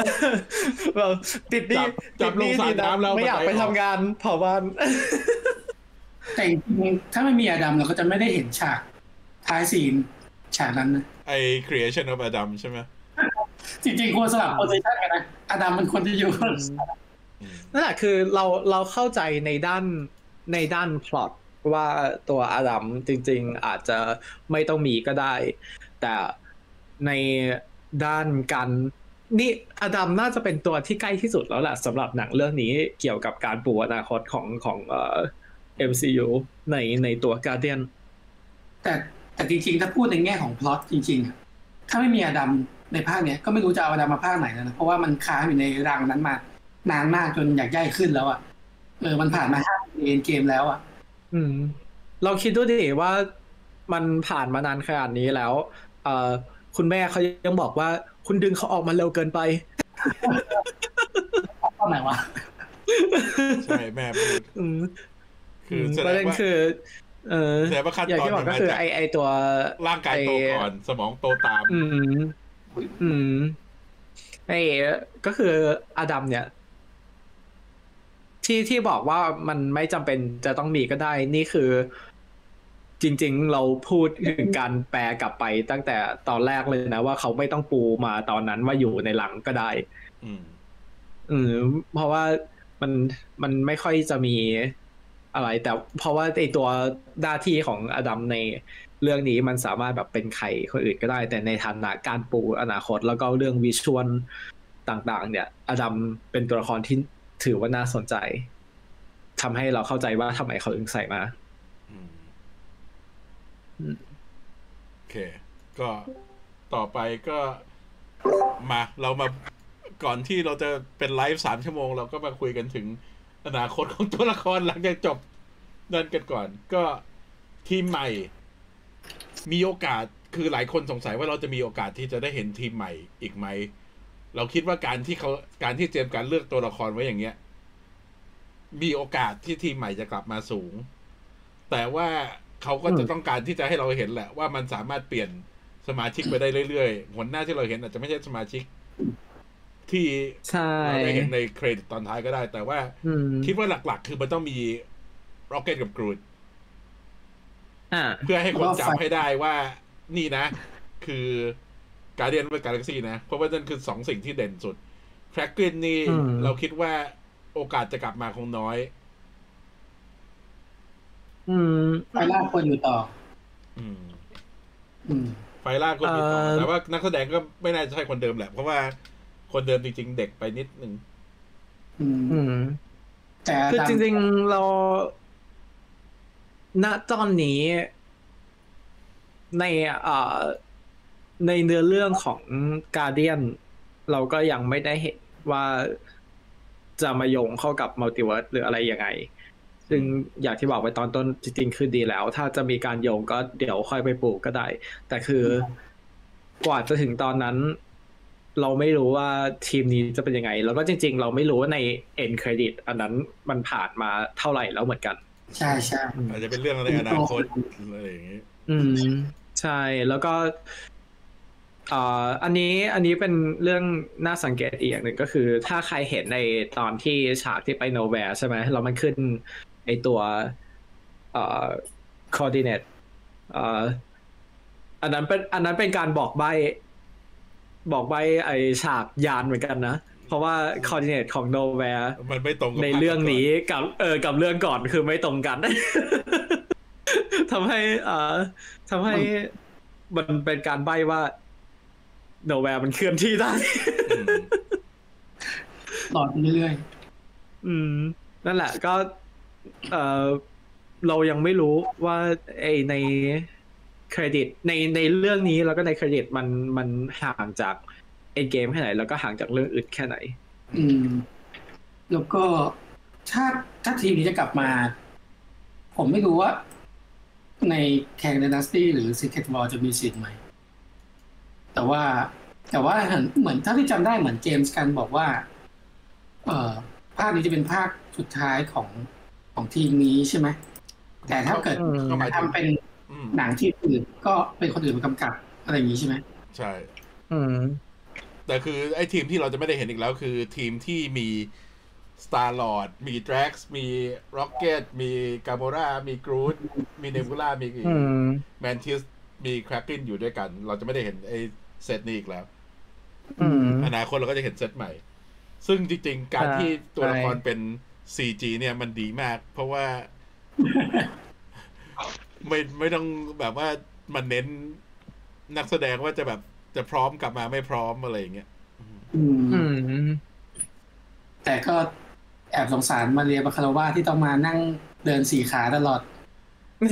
จริงๆถามว่ามันจะเป็นขนาดนั้นไหมมันไม่จำเป็นหรอกเกิดอะไรเจอกันเขาชเออบอเขาชอบให้แบบคือว่ามันมีอะไรนั่น อืมคืออ่า การการที่หน้าที่ของตัวมาเรียแล้วก็ชอนกันที่หลายคนบอกว่าและในสื่อต่างๆ เขาจะใช้คำว่าโมแคปอืมแต่จริง ๆ มันไม่ใช่โมแคปเท่าไหร่ มันคือการที่ใช้นักแสดงเหล่านี้มาเป็น reference ในฉากเรื่องแสงเรื่องอ่าเรื่องแสงเรื่องท่าทางเรื่องสายตาเอ่อว่าแบบสายตาต้องมองตรงไหน เพราะว่า ตัวละครอ่าที่เป็น CGI อะมันจะเกิดการเดทไอง่ายมากเพราะแบบสายตาดู ไม่รู้ว่ามองตรงไหนอยู่อะไรเงี้ยปกติเขาจะถือลูกปิงปอง ที่แบบว่าให้มองสายตาแต่ว่าการที่ได้ตัว stand-in เข้าไปอยู่ในฉากเนี่ย นอกจากไอ eyeline มันมี react ที่แบบว่าเราจะเห็นจากหน้าตาของคนแสดงที่เขาแสดงตามบทนั่นด้วย แล้วก็อย่างที่เราคุยกับอ่า คุณบัวที่เขาเป็น animator ใช่ไหมเขาก็บอกว่าบางทีเนี่ยเขาก็จะได้เห็น reference จากหน้าของ Sean Gunnว่าอ่า Rocket จะแบบว่าขยับหน้าอย่างนี้ นั่นอย่างนี้ อ๋อ ลืมลืมบอกไป เดี๋ยวเทปนั้นจะมาทีหลัง ที่เราคุยกับคุณบัวที่เขาทสปอยล์ำกับโปรเจกต์นี้ด้วยสปอยสปอยก็นั่นแหละ อะ ต่อไปเนบูล่ากับ Drax Drax คิดว่ายากที่เราจะได้เห็น Drax อีก ใช่อืมเพราะว่า Dave Bautistaไม่ไม่นั่นแล้ว ไม่ค่อยอยากจะมาเล่นอืมคือเขาอยากจะคือจริงๆมูฟออนไปเล่นอืมบทอย่างอื่นบ้าง เราก็เข้าใจแหละ ใช่ แล้วก็จริงๆการที่ เอ่อการที่แจ็คอ่าจบด้วยการเป็นเป็นแบบ คนที่ดูแลโนแวร์ร่วมกับเนบิวล่าอย่างเงี้ย พอมันเป็นอย่างนี้ใช่ไหมถึงถึงจะมีฉากที่ Knowhere มันไม่ต้องมีเขาก็ได้อืมเพราะเขาก็คือหนึ่งในประชาชนที่นั่นใช่อืมใช่แล้วก็ Nebula Nebula มีโอกาสที่จะมาเยอะ เพราะว่าถ้าเป็นผู้นำของ Knowhere ก็คือ อืม แต่ว่าก็ก็เหตุเดียวกับ Drax แหละ คือถ้าเธอไม่ออกไปผจญภัยกับทีม Guardian ก็คือจะไม่โผล่มาก็ไม่แปลกอืม แต่อยากให้ออกมาเยอะหน่อย อย่างน้อยมาเป็นในฐานะ queen ของ Knowhere ก็ได้อืมแบบ อืม อยากให้ Karen มีบทดีอืมส่วน Gamora ก็คง bye bye ไปแล้ว อืม เพราะว่าจีนจริงๆ ถ้ามันมี เอ่อ ถ้ามันมีแบบ อ่า slice of life ที่เป็นGamora ไปกับ เอ่อไปแบบผจญภัยกับกับอ่า Ravager ก็โอเค เพราะว่าจริง ๆ มันจบด้วยการที่เรา มันจบสำหรับ Gamora มันจบในด้านที่เราไม่ได้ไปเห็นตั้งแต่แรกก็คือหลังจาก Endgame นั่นนั่นคือทำไมถึงต้องย้ำเรื่องเวลาพอสมควร เพราะว่าเราเห็นว่าหลังจาก Endgame จนถึงจบของการเดียนเนี่ย กาโมล่าดูเหมือนมีความสัมพันธ์กับกลุ่มราเวนเจอร์ แน่นแฟนมากอืมใช่ๆแปลว่ามันต้องใช้เวลาสักพักหนึ่งเลย แล้วก็ต้องไปผจญภัยอะไรกันมา ค่อนข้างเยอะ อืมทำให้เอ่อทำให้เอ่อเรื่องเวลาเป็นเรื่องสำคัญ แล้วก็จริง ๆ เราพอเราได้เห็นว่าการอ่Gamora เนี่ยได้เห็นได้ได้อยู่กับ กลุ่มที่เรียกเขาเรียกว่าครอบครัวกลุ่มใหม่เนี่ย เราก็ดูมีความสุขแล้วเนี่ย เออ มันก็มันอดอดคิดไม่ได้ว่า อนาคตมันจะเป็นยังไง แต่แต่อันนี้ เออ Zoe เขาคอนเฟิร์มยังว่า จะไม่กลับมาแล้วหรือยังไง ไม่หรอก คือเขาไม่ได้คอนเฟิร์มมี ก็คือแค่พูดว่าคิดว่าคงจะเป็นครั้งสุดท้าย แล้วก็บอกว่า แต่ว่าก็คืออยากให้กามูรามีบทต่อ แต่จะให้คนอื่นมาแสดงก็ไม่เป็นไร คือพูดอย่างนี้ก็คือ จริง ๆ มันก็ยืนยันไม่ยืนยันทำนองนั้นแหละได้ทั้งคู่อืม คือจริง ๆ ทุกตัวละครมันมีสิทธิ์กลับมาหมด เพียงแต่ว่าอันนี้เราดูแค่โอกาสมากโอกาสน้อยอืมใช่อย่างเอ่อพูดถึง Gamora เดี๋ยวเดี๋ยวขอลัดไป Star-Lord นิดนึงอืมเอ่อ อย่าง Star-Lord เนี่ย ล่าสุด Chris Pratt ออกมาพูดว่าเขาอาจจะไม่กลับมารับบท Star-Lord แล้ว ถ้าสคริปต์ไม่ไม่เคารพหนังเรื่องนี้ อืมถ้าสคริปต์ไม่เคารพสิ่งที่ที่ James Gunn ทำทิ้งทำไว้อืมอืมเขาเขาจะไม่กลับมาถึงแม้ว่าตอนตอนเครดิตมันจะขึ้นว่า Star-Lord will return ก็ตาม อ่าอ่าเหมือนกับแขแค้นฝังหุ่นจาก Infinity War มันคือจริงๆคือจริงๆที่ James Gunn บอกว่าจะไม่ให้ Star Lord ให้ไม่ให้ Peter Quill หัวร้อนทุบธานอสเนี่ยนะ จริง ๆ ส่วนตัวคิดว่ามัน in character ของปีเตอร์อยู่แล้วที่แบบว่าจะสติแตกตอนนั้นนึกออกไหม แต่มันก็นั่นแหละ คิดคิดว่าไอ้นั่นไม่ใช่จุดใหญ่ เพียงแต่ว่ามันก็เป็นหนึ่งในสิ่งที่นักแสดงต้องการแหละ คือเราจะเห็นว่าพวกคนที่อยู่มานานๆเนี่ยอย่าง Scarlett Johansson หรือว่าอย่าง Chris Hemsworth เขาจะ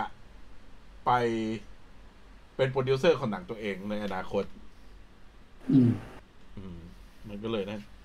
นี่แต่สรุปคือเป้าถ้าเกิดเป้าเป้านิ่งไปนี่สายหลุดปะเนี่ย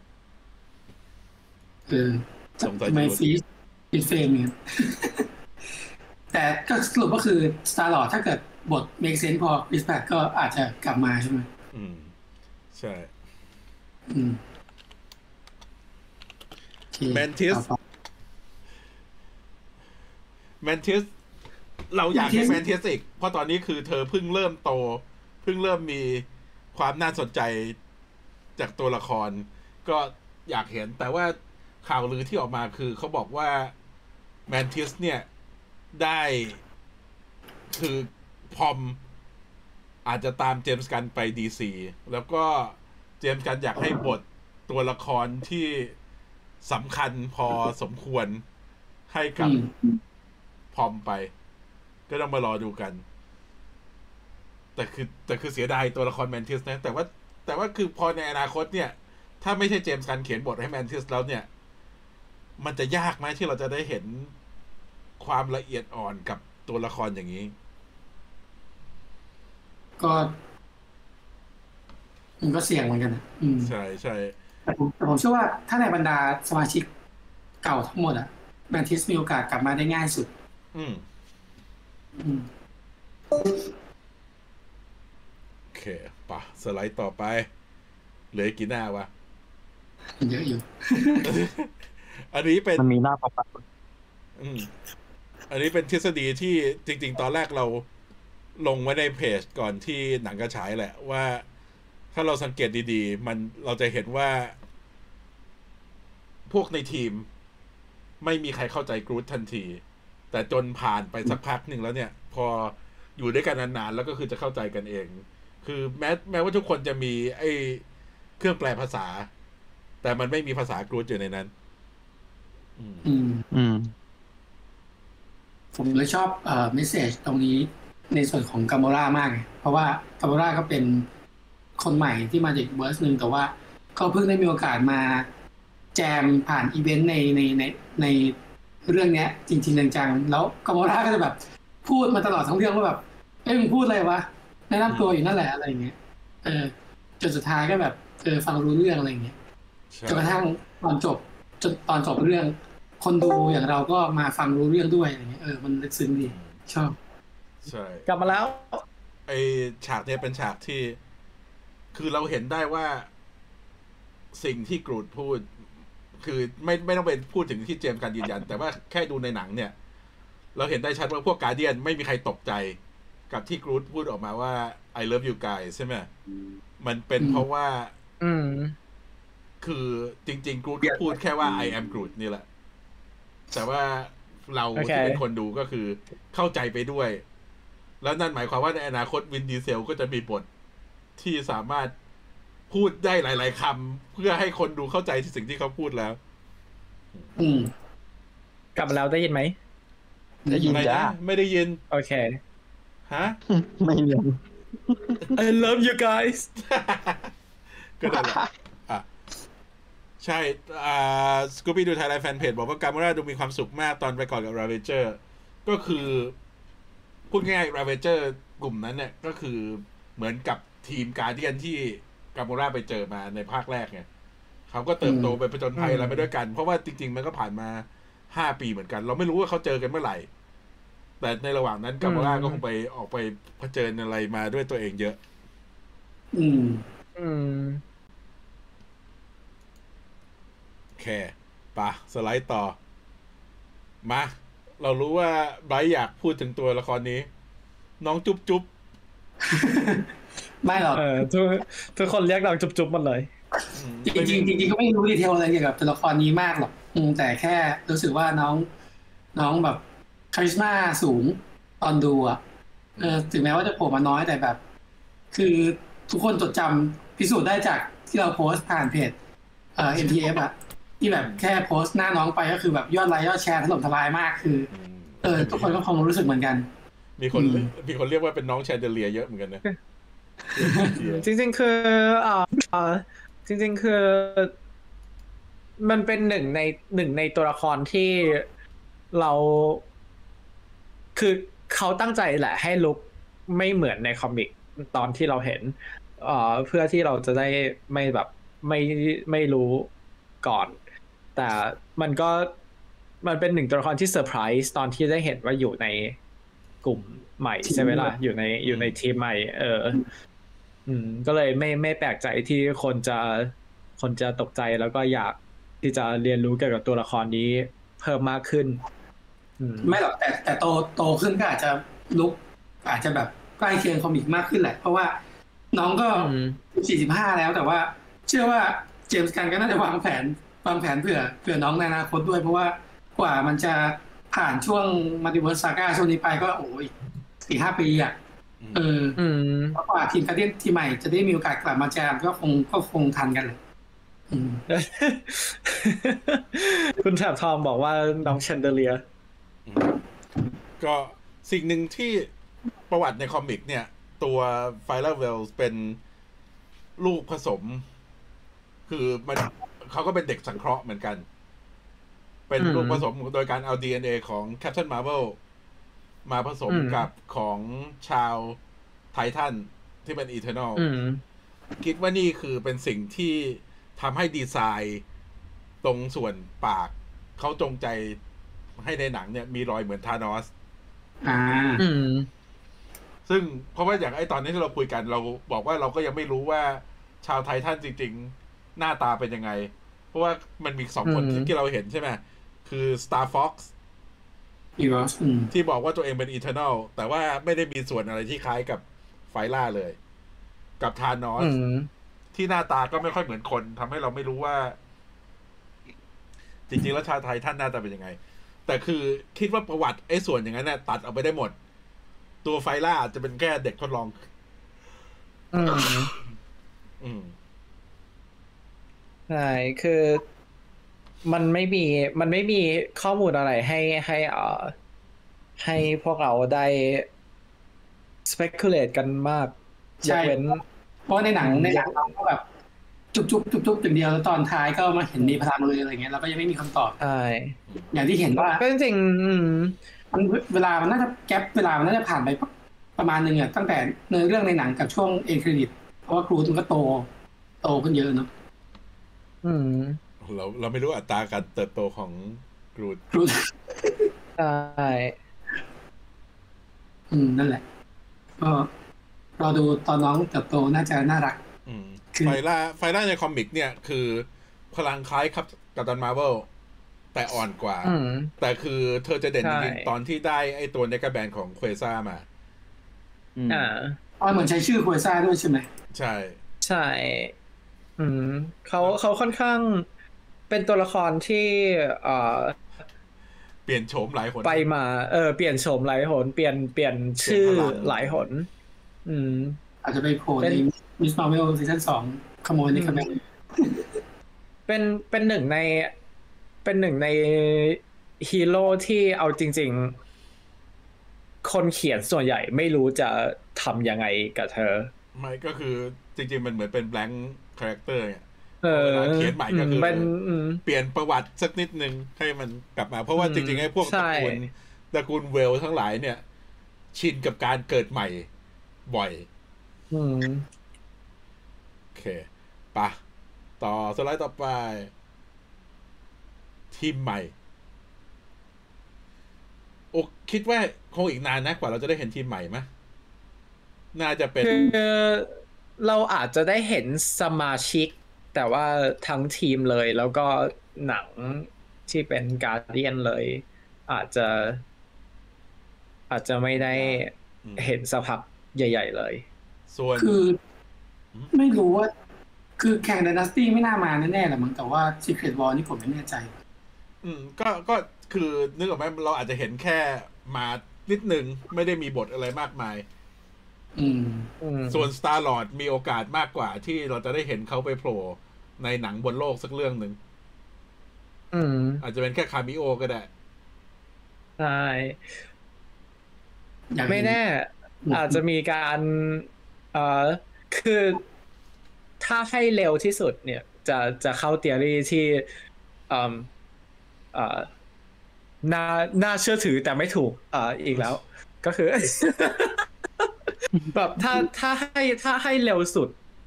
เอ่อที่ตัว Star Lord จะกลับมาได้ก็คือการที่จะมีคนมารับ ไป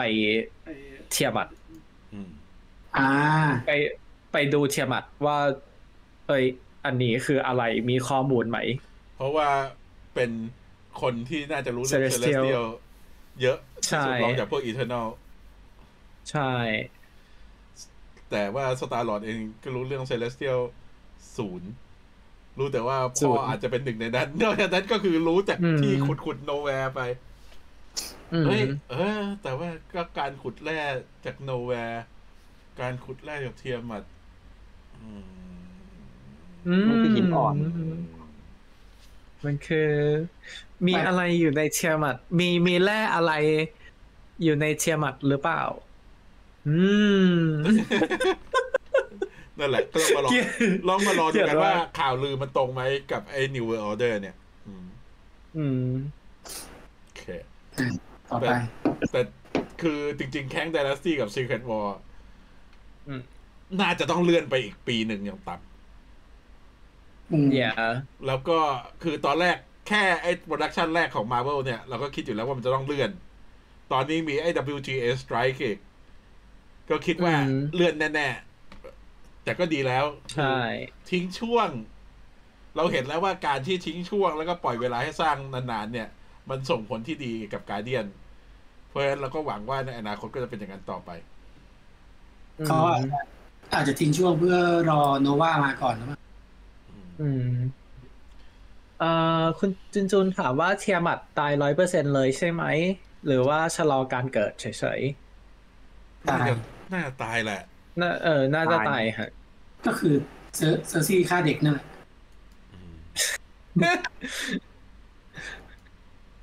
ใช่ไม่มีแต่นะว่าที่ถึงตรงเทียมัดเอ้ยเออีงเทอร์นอลเป็นเขาบอกว่าเทียมัดเองยอมด้วยไม่ใช่เหรอ ก็คือเป็นคนเชื่อมพลังใช่กับนั่นเพราะฉะนั้นมันมีความสมัครใจไปแล้ว ใช่ ใส่ร้ายเหรออ่าอย่านะ อย่ามาทำอย่ามาเจมมาชาอย่ามา ยุ่งอะไรกับเจมส์มาชานะ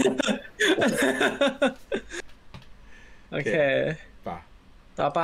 หนึ่งใน topic ที่หลายคนน่าจะอยากคุยเรื่อง ผิดหวังไหมที่ไม่มีใครตาย อ่า อันนี้สามารถตอบกันมาได้ในอ่าในคอมเมนต์ด้วยนะฮะ ว่าผิดหวังกันไหม เดี๋ยว เดี๋ยวเขาบอกก่อน บอกว่าไม่ผิดหวัง รู้สึกว่า สมน้ำหน้าคนที่มันปั่นกัน ว่า Rocket จะตาย คือแบบว่า นั่นคืออย่าไปนั่นอะไรบ้างได้ไหมคือเราก็รู้อยู่แล้วว่า เวลาเขาพูดอะไร เกี่ยวกับหนังโปรโมทอะไรอย่างเงี้ย มันมันก็จะใบ้ๆนะอยู่แล้ว มันไม่มีใครที่จะออกมาสปอยหนังตรงๆหรอก อืม แต่แบบทุกการโปรโมทแบบ พร้อมเอามีดจีคอ จับเป็นตัวประกันล็อกคอ เอาปืนเจาะอ่าอืม ถามว่าเมื่อไหร่แต่จะได้เจออ่า Beta Ray Beta Ray นี่ ถ้าสมมุติเรามี Silver Surfer กับ Galactus เมื่อไหร่ Beta Ray น่าจะไปทางนู้นแล้วก็เราคิดว่าคงไม่ได้เห็นค้อน หรือหมวกเพราะไม่งั้นมันก็จะดูเป็นอืม Thor rip-off อยู่เดิมเหมือนเดิมอยู่ดีอืมอืมคือเอออาวุธอาจจะมีแหละ ที่เป็นอาวุธที่แบบทรงคล้ายๆกันคล้ายๆแต่เป็นค้อนที่สายฟ้าเลยอาจจะไม่ใช่โอเคกลับมาเอ่อส่วนตัว ถามว่าผิดหวังไหมที่ไม่มีใครตาย มันพูดว่าพูดพูดว่าผิดหวังไม่ได้ แต่ว่า คิดคือเข้าเดินเข้าไปในโรงคิดว่าอย่างน้อยหนึ่งอืมหส่วนรือต้องมีต้องมีฉากเสียสละ คือคือคือจริง ๆ คือก่อนที่มันก่อนหน้าไม่นั้นผิดหวัง เพราะว่าเราเราเห็นฉากเราเห็นฉากเสียสละอ่าหลายรอบด้วยซ้ำใช่อืมทำให้เรารู้สึกว่า โอเค มันมีฉากเหล่านี้มาแล้ว มันไม่จำเป็นจะต้องสูญเสีย เพราะฉะนั้นส่วนตัวไม่ได้ไม่ได้ผิดหวังอืมมินมินมินมินบอกว่าน้องฟลอร์ไงเออเออทีนี้ไปอืมใช่ใช่ อะคุณกันพูดคนคุณกันพูดอ่า ได้ดีบอกว่าไม่ผิดหวังแต่ผิดคาดอืมอืมอืมอืมนั่นแหละอืมใช่อืมคือจริง ๆ ถ้าสมมติมันเล่าไม่ดี ก็อาจจะมีผิดหวังบ้างเพราะว่าตอนนี้คือทุกตัวละครอืมในทีมมันมีจุดที่เขาเดินไปหมดทุกคนไงคือถ้าเป็นมีใครที่ถูกทิ้งไว้แล้วบทแบบว่าไม่ไม่หนุนไม่พูดถึงอนาคตที่เราไปจินตนาการเองได้เนี่ยก็อาจจะรู้สึกแบบ นั่นแหละอืมเพราะจริงเพราะๆ ตอนตอนแรกนึกว่าจะเป็น Drax ที่จะตาย เพราะว่ามันหมด motivation แต่คือพอในเรื่องนี้ก็อืมให้ motivation ว่าเป็นผู้ดูแลเด็กปุ๊บ โอเค มัน make sense อืม เราคือแต่ส่วนตัวผมก็ไม่ไม่ผิดหวังเลยอืมเพราะว่าอืมคือหนังหนัง หนัง pop culture ที่เจมส์กันกำกับนี่ทุกเรื่องก็จะมีคนตายแล้วเนอะ อย่างสุดท้ายก็ยังมีริกแฟกใช่ไหมเอ้ยเออถูกแล้วอืจริมงๆการก็การที่ไม่มีตายนี่แหละ เป็นเซอร์ไพรส์มากกว่าตายใช่ใช่ใช่แต่แต่ทีนี้ว่าในในในในเรื่องเนี้ยคือตอนภาคแรกอะกูตาย อันนั้นก็คือสะเทือนใจภาคสองยังดูแต่อืมตายที่สะเทือนใจหนักกว่าอีกแต่แต่เรื่องเนี้ยพอมันให้เพื่อน Rocket เป็นผู้ตายอะ ในแล้วมันตายในช่วงกำลังจะเข้าแอคแอคสามอะอืมมันก็เลยคิดว่ามันไม่มีอะไรจะ impact ไปกว่านั้นละเอออย่างตอนที่เอออย่างตอนที่ เอ่อสตาร์ลอดมันเหมือนจะให้ลุ้นว่าเหมือนจะตายนะตอนนั้นถามว่าตกใจไหมตกใจ แต่ไม่ได้รู้สึก เท่าตอนพวกแกงนั้นตาย อืมอืมใช่ ก็เลยก็เลย ก็เลยคิดว่า โอเค ผมผมโอเคกับ กับการที่เขาวางทิศทางของของหนังเรื่องนี้ไว้ไว้แบบเนี้ยอืม อืมอืมโอเคเอ่อคุณจูจูนบอกว่าตอนยอนดูกลับมาคือแบบ เฮ้ยดังมาก เออ ใช่ใช่เออ เออ เราอืมเราไม่ได้พูดถึงแพ็กกินเลยนะเนี่ยแคกกินแคกกินคือจริงบทเบาสุดเอ่อแล้วเดี๋ยวลเดี๋ยวเดี๋ยวมีให้พูดถึงเอามีแล้วโอเคเดี๋ยวมีให้พูดถึง ได้แต่จริงนั้นเอ่ออืม แบบพี่จึงบอกก็คือบทเบาสุดแต่มันก็คือการที่เขาก็คืออยู่ ตัวละครมันอยู่คลาสเดียวกันกับกับคอสโมถูกไหมที่แบบว่าเป็นตัว เออเป็นตัว ยังเห็นแบบเสริมเนื้อเรื่อง อืม อืมอ่ามีคอสโมก็มีมิตินะเว้ยคุณ จูนอืบมอกคอว่าสโมโดนโดนด่าแบดด็อกมาตลอดอะท้ายเรื่องคือแบบย้อนตอนย้อนดูกลับมาร้องแบบเฮ้ยดังมาก แล้วพอเฮ้ยเสร็จก็น้ำตาไหลย้อนดูนี่อืมก็เป็นตัวละครที่แบบว่ามันเซอร์ไพรส์กับการ development ของเขาในภาคสอง Holiday Special นี่คือ คือพูดจริง ๆ ถ้ามันไม่มี Holiday Special มันไม่ได้ทำให้เนื้อเรื่องเสียใช่ไหมแต่มันเสียอืมมิติของตัวละครที่เสริมไปให้ทุกตัวเยอะมาก อ่าใช่เอใช่อแต่ว่าบางประเด็นเขาก็ไม่ได้เล่นหนัก อย่างไอ้อ่าปีเตอร์กับ Mantis เนี่ย ก็ไม่ได้ไปเล่นเพิ่มเท่าไหร่ แต่ว่าอืมของเนบูล่าจริงๆเอของอ Rocket อะไรเงี้ย นั่นหนักมาก อย่างแต่แมนอย่าง อืม อะคุยกัพูดนเลยอ๋อ โอเค ไม่คือส่วนตัวอย่างแมนซิแมนทิสเขาอาจจะไม่ได้ให้ซีน ตรงนี้ในในวอลุ่มสามเยอะ แต่ว่าโดยโดยโดยโดยความที่เราเป็นคนดูอะพอเราดู Holiday Special มาแล้วอะมันทำให้เราคิดแทนตัวละครไปแล้วไงว่าแบบอืมก่อนที่เขาจะตัดสินใจไปหาหนทางของตัวเองอะมันก็ยากเหมือนกันนะ เพราะว่าเพิ่งเพิ่งจะสารภาพไปว่าโอเคตัวเองมีพี่ชาย เออเราเราแบบมีครอบครัวเป็นครอบครัวทางสายเลือดคนเดียวอะ่ะเออแต่ว่ามันก็ต้องต้องเลือกระหว่างแบบ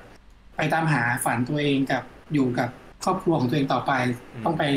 จะจะตัดสินใจยังไงอะไรอย่างเงี้ยเออมันก็ทำให้คนดูอยู่แล้วอืมแทนเหมือนกัน อืมโอเคจบแล้วอืมอืมนั่นแหละ ก็จริง ๆ การที่เราได้ดู Holiday Special เนี่ย มัน อย่างที่พี่ถึงบอกมันมันเสริม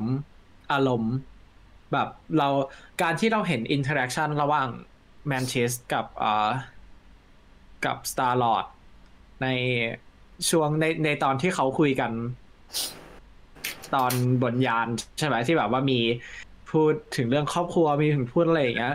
คือถึงแม้ว่าเราจะได้ตัว confirmation จากเนบิ l ล่ามาแล้วว่า ในในเรื่องมาแล้วว่าเขาเป็นเขาเป็นพี่ชายเธอนี่อะไรอย่างงี้แต่การที่เราเห็นความสัมพันธ์เขามาจากในเอ่อ Holiday Holiday Special Special มาก่อนเนี่ย มันทำให้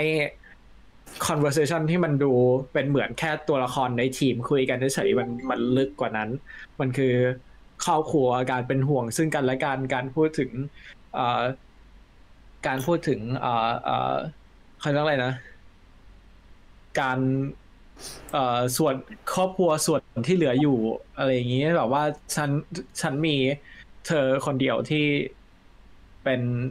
พี่น้องในสายเลือดแต่ว่าเธอมีคุณปู่นะ มีอะไรอย่างนี้นะเอออะไรอย่างเงี้ยอืมมัใช่นใช่มันทำให้อ่าตัว interaction มันมันได้ context มากกว่า เอ่อคนที่ข้าม Holiday Special ไป อืมโอเคปะสไลด์ต่อไปปึ๊บหมดแล้วดีกว่าเอ่อหมดสไลด์เออเรามี Cosmo เรามีคอสโมแครกลินกับนิดหน่อยอยู่ อะปะคอสโมอ่าจริงๆคอสโมเองนอกจากนอกจากเอ่อเป็นตัวละครที่เข้ามาเพิ่มสีสันอะไรจริงๆมันก็คือถ้าใครถ้าใครไม่รู้เนี่ยคอสโมคือตัวละครใน comic ที่ตัว inspiration มาจากเอ่อไม่กล้าอืมอ๋อเอาค้างเดียวโหลดอีกแล้ว ถามพี่จิงต่อเลยก็เดี๋ยว เดี๋ยวคิดว่าคงต้องอัพชื่อที่จอฮะทำไมมันเด้งกลับมา อะโอเคกลับมาละก็ฮัลโหลได้ได้ยินไหมโอเค อืม ก็คืออะครับกำลังกำลังพูดถึงประวัติของคอสโมที่เทียบกับเออสิ่งที่เกิดก็ขึ้นจริงก็คือไลกาใช่ไหมเชิญ อืมไลกาก็คือ ถ้าถ้าถ้าลองคิดดูเนี่ย ไลกาคือเอ่อสัญสุดญาโตณงขึ้นยานอากาศไปของโซเวียตใช่ไหมอืมอืมฮัลโหลใช่ เหมือนกับเน็ตกระตุก หยุดดาวน์โหลด Oh จาก my โอ้เดี๋ยวนี้แป๊บนึงนะแบบนึงเออมันเป็นทำไมมันอ่าอะเดี๋ยวเล่าแทนไลกาก็คือหมา คอสโมนอตที่ถูกสุกถูกส่งไปอวกาศของรัสเซีย โดยที่เป็นการทดลองจรวด แล้วก็คือส่งไปโดยที่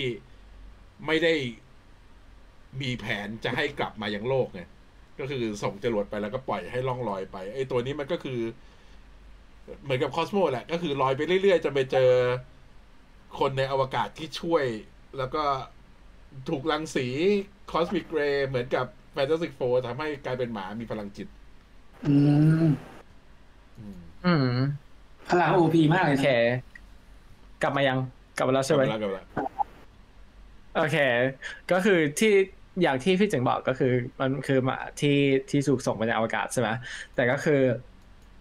ถ้าให้ลองนึกดูเนี่ยมันก็คือเป็นตัวแทนของสัตว์ที่ที่ถูกทดลองอยู่ดี บนโลกที่ถูกทดลองเพื่อวิทยาศาสตร์ อืม อืม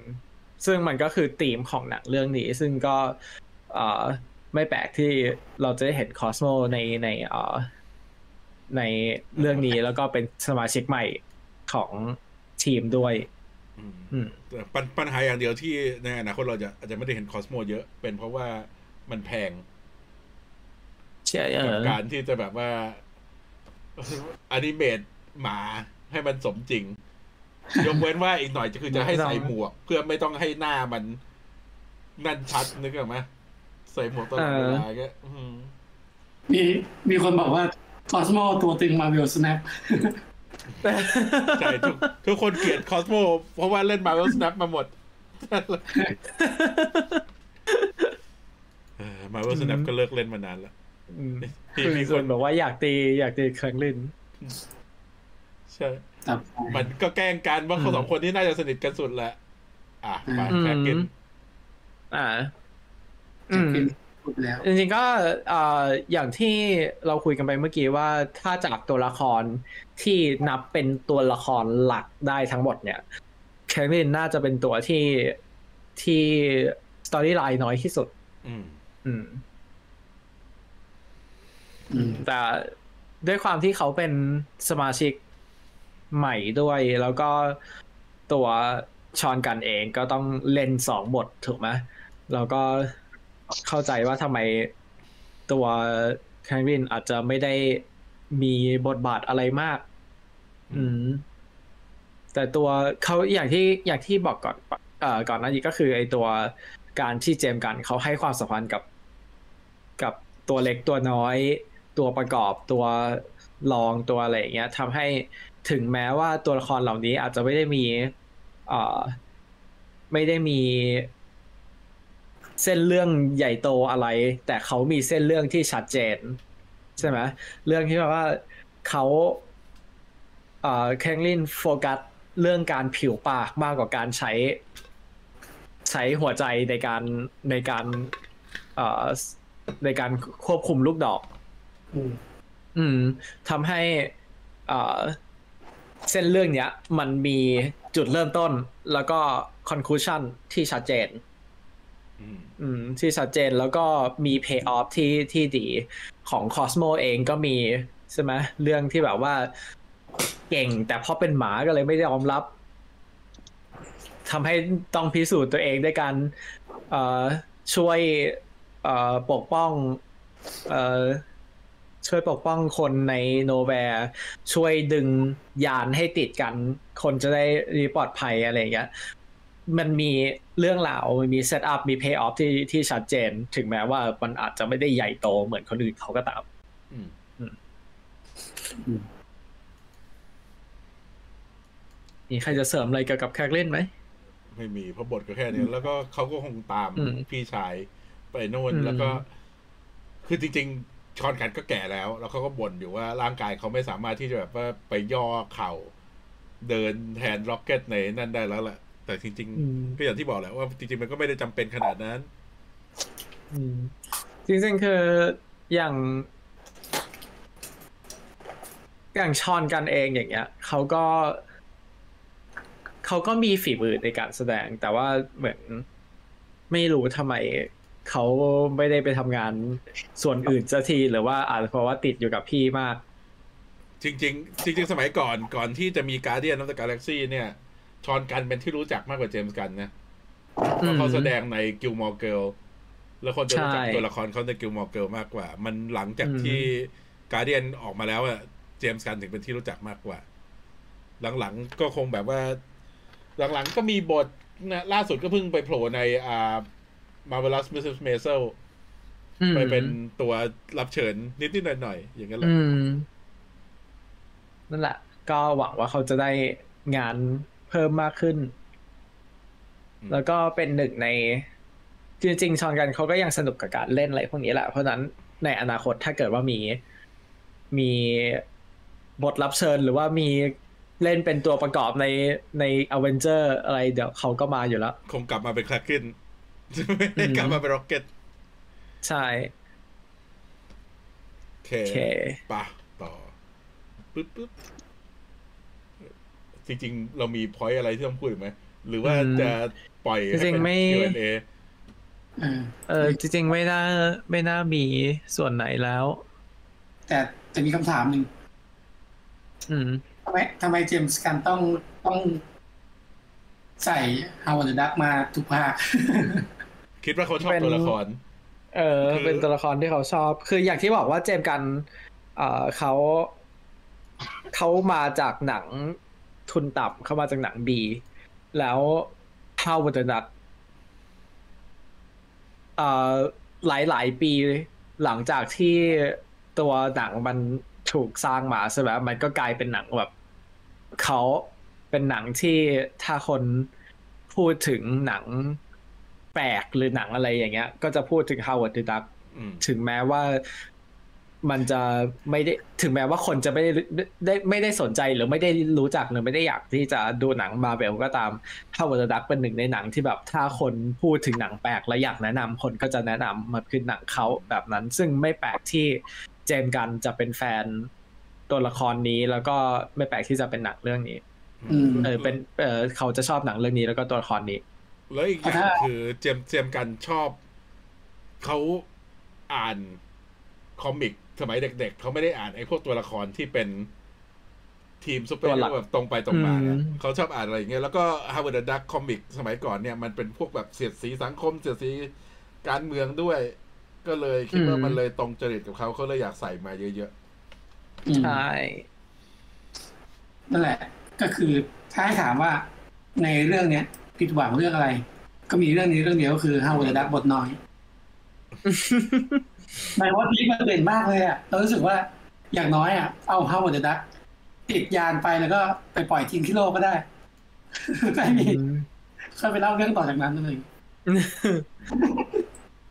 จริงๆอย่างอย่าง Howard the Duck เองก็เป็นหนึ่งในตัวละครที่เขาสามารถทำใน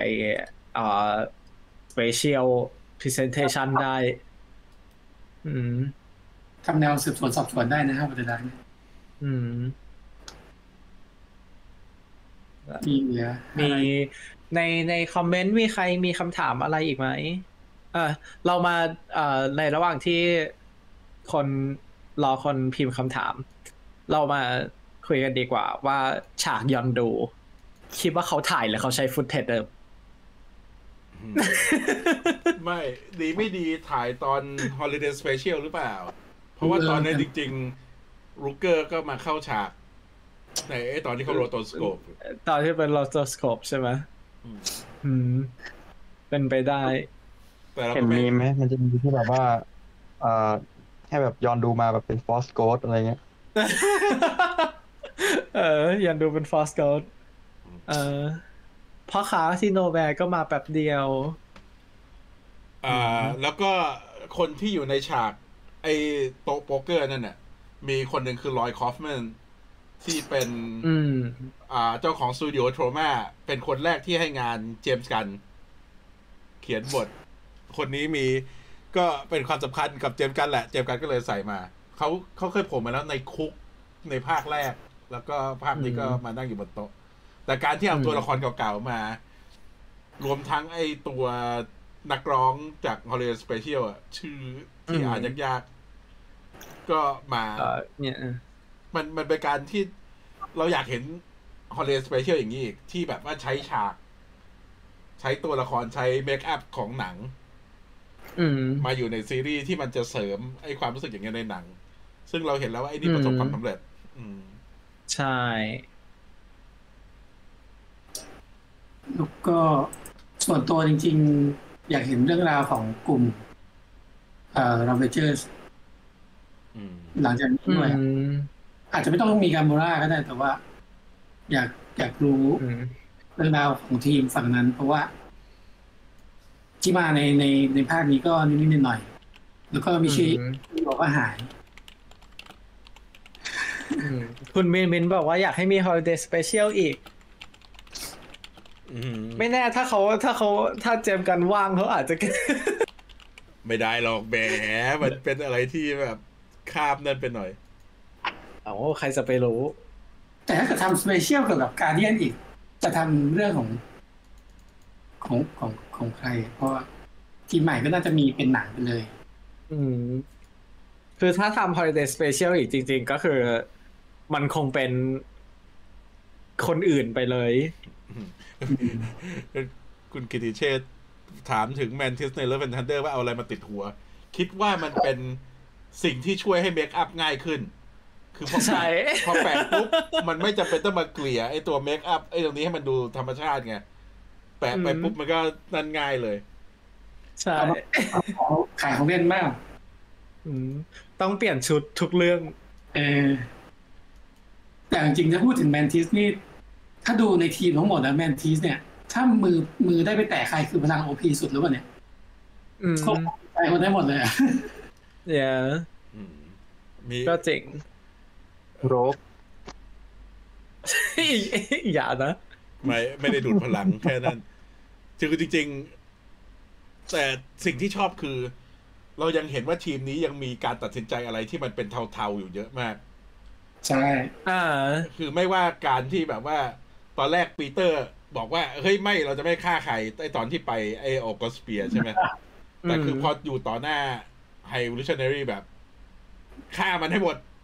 บอกรถขายอืมแล้วก็ที่แมนทิสล้างสมองแดร็กไอ้นี่ก็แบบว่าอ่ามัมันค่อนข้างเทาๆ ไอ้ตอนที่แบบว่าพออ่าพอแดร็กไม่ได้ยินว่าแบบ อะไรนะเธอคิดว่าฉันโง่เหรอแล้วก็แบบ อืมลืมซะ ไอ้นี่ก็เป็นอะไรที่แบบว่ามันก็เทาๆอยู่นะ ไม่ควรจะไปทำอะไรกับเพื่อนอย่างนี้ อืมเออแล้วก็อีกอย่างที่พูดถึงไม่ได้ คิวบูอ่าฉากฉากลองเทค ที่สุด ไอ้ฉากลองเทค เนี่ย มันคนที่มากำกับออกแบบการฉากการต่อสู้นั้นเนี่ยจำชื่อไม่ได้แต่ว่าเราลงในนั่นไปแล้ว เขาเป็นนักแสดงเก่าของ ซีรีส์ The OC ด้วยนะ แล้วก็กลายเป็นสตันท์แมน ซึ่งทำได้ดีมากแล้วก็ ฉากอื่นที่ Heidi Moneymaker มาคุม ก็ทำได้ดีอืมคือ แต่ว่า แต่ว่าไอใช่ฉาก hallway นี่เด่นจริงอืมสงสัยว่าเขา อยากอยากเห็นเบื้องหลังฉากเนี่ย ว่าเขาดีไซน์ยังไง previs ใส่ตัวละคร CG ไปยังไงให้มันแบบดูลงตัวสุดๆเงี้ย แต่เรารู้ว่ามันไม่ใช่ one take แบบ จริงเอๆอมันเป็น one ใช่ take แบบตัดต่อ แต่ว่าโอเคเออมันมันคือ digital one take นั่นแหละมคนบอกว่าตกใจฉากคอเนเนบูล่าเอ้ยนั้นผมชอบมากเลยอะ คือแบบเอากิมมิคที่เนบูล่ามันสามารถซ่อมแซมตัวเองได้มาใช้อะใช่เออเจ๋งคือดีสิ่งสิ่งที่ ไอไอตัวตัวตัว action จริง ๆ มันอาจจะ มันอาจจะอยู่ในระดับเอ่อ ทั่วไปถึงดี แต่สิ่งที่ทำให้ฉากนั้นดีมากๆเลยจริง ๆ คือการที่ทุกคนใช้กิมมิคของตัวเองอืมอะแล้วก็ใช้ใช้ character ของตัวเอง แล้วก็โชว์โชว์ character โชว์ personality ในฉาก action ได้ดี แล้วก็การกำกับก็เป็นอีกส่วนหนึ่งที่ที่ทำให้ฉากออกมา ลื่นขนาดนั้น แต่สิ่งที่ คือชอบฉากนี้ในฉากของมัน แต่สิ่งที่แย่ที่สุดคือการที่มันตัดจบแล้วก็เป็นวิ่งเฉยๆเลยเออก็แบบมันจาริงมากๆ มันรู้สึกแบบ เดี๋ยวนะ เราเรามาจากฉากที่อาจจะเท่ที่สุดใน MCU ตัดมาฉากวิ่งบ้าบ้านบ้านๆเลย ดิบมากแบบ มันมามันมันมาแบบงงหักแบบหักดิบมากเลยจริงๆ แล้วแบบไม่มีไม่มีแบบ คือฉากมันไม่มีคลายแม็กแบบ มันมันไม่มีแบบ pay off ตรงคลายแม็กแบบ พอจบปุ๊บจบเลย ไม่มีแบบว่าเดินออกจากฮอลเวย์กันทีละคนหรืออะไรเออแบบมันชับเลยแบบอืม แล้วก็ฉากตอนที่ลุมลุมไฮโ o ลชันนารีนี่คืออ๋อฉากเออฉากนั้นก็ดี อืมเรื่องเรื่องฉากนั้นถ้าใครเอ่อถ้าใครได้ดู Dungeon and Dragon แล้วมันเหมือนไอฉาก final fight เหมือนกันนะอืมคล้ายที่แบบมันเป็นกล้องหมุนรอบใช่ไหมอืมกล้องหมุนรอบตัวร้ายแล้วก็แบบไอพวกกลุ่มฮีโร่เอ่อกระโดดไปมาอยู่รอบอืมๆอืม แล้วก็อีกอย่างที่ชอบในฉากในฉาก action ที่เป็น long take ก็คือ ทุกทุกทุกครั้งที่กล้องจะแผนไปทีละตัวทีละตัวไอตัวไอตัวเบลฟมันจะกระโดดไปทุกทุกช็อตเลยอ๋อๆอืมหิวแสงต้องการจะเข้ากล้อง มาอะไรก็ไม่รู้แต่ว่าเอออืมอ่าคุณแทนบอกว่าฉากเปิด ใบหน้าที่แท้จริงของ High Evolution ไม่นึกว่าจะโชว์หน้าแบบนี้ในหนัง PG-13 ได้อืมจริง ๆ มันคืออ่ามันคือ PG-13 มันคือการพูด พูดคำว่า fuck ได้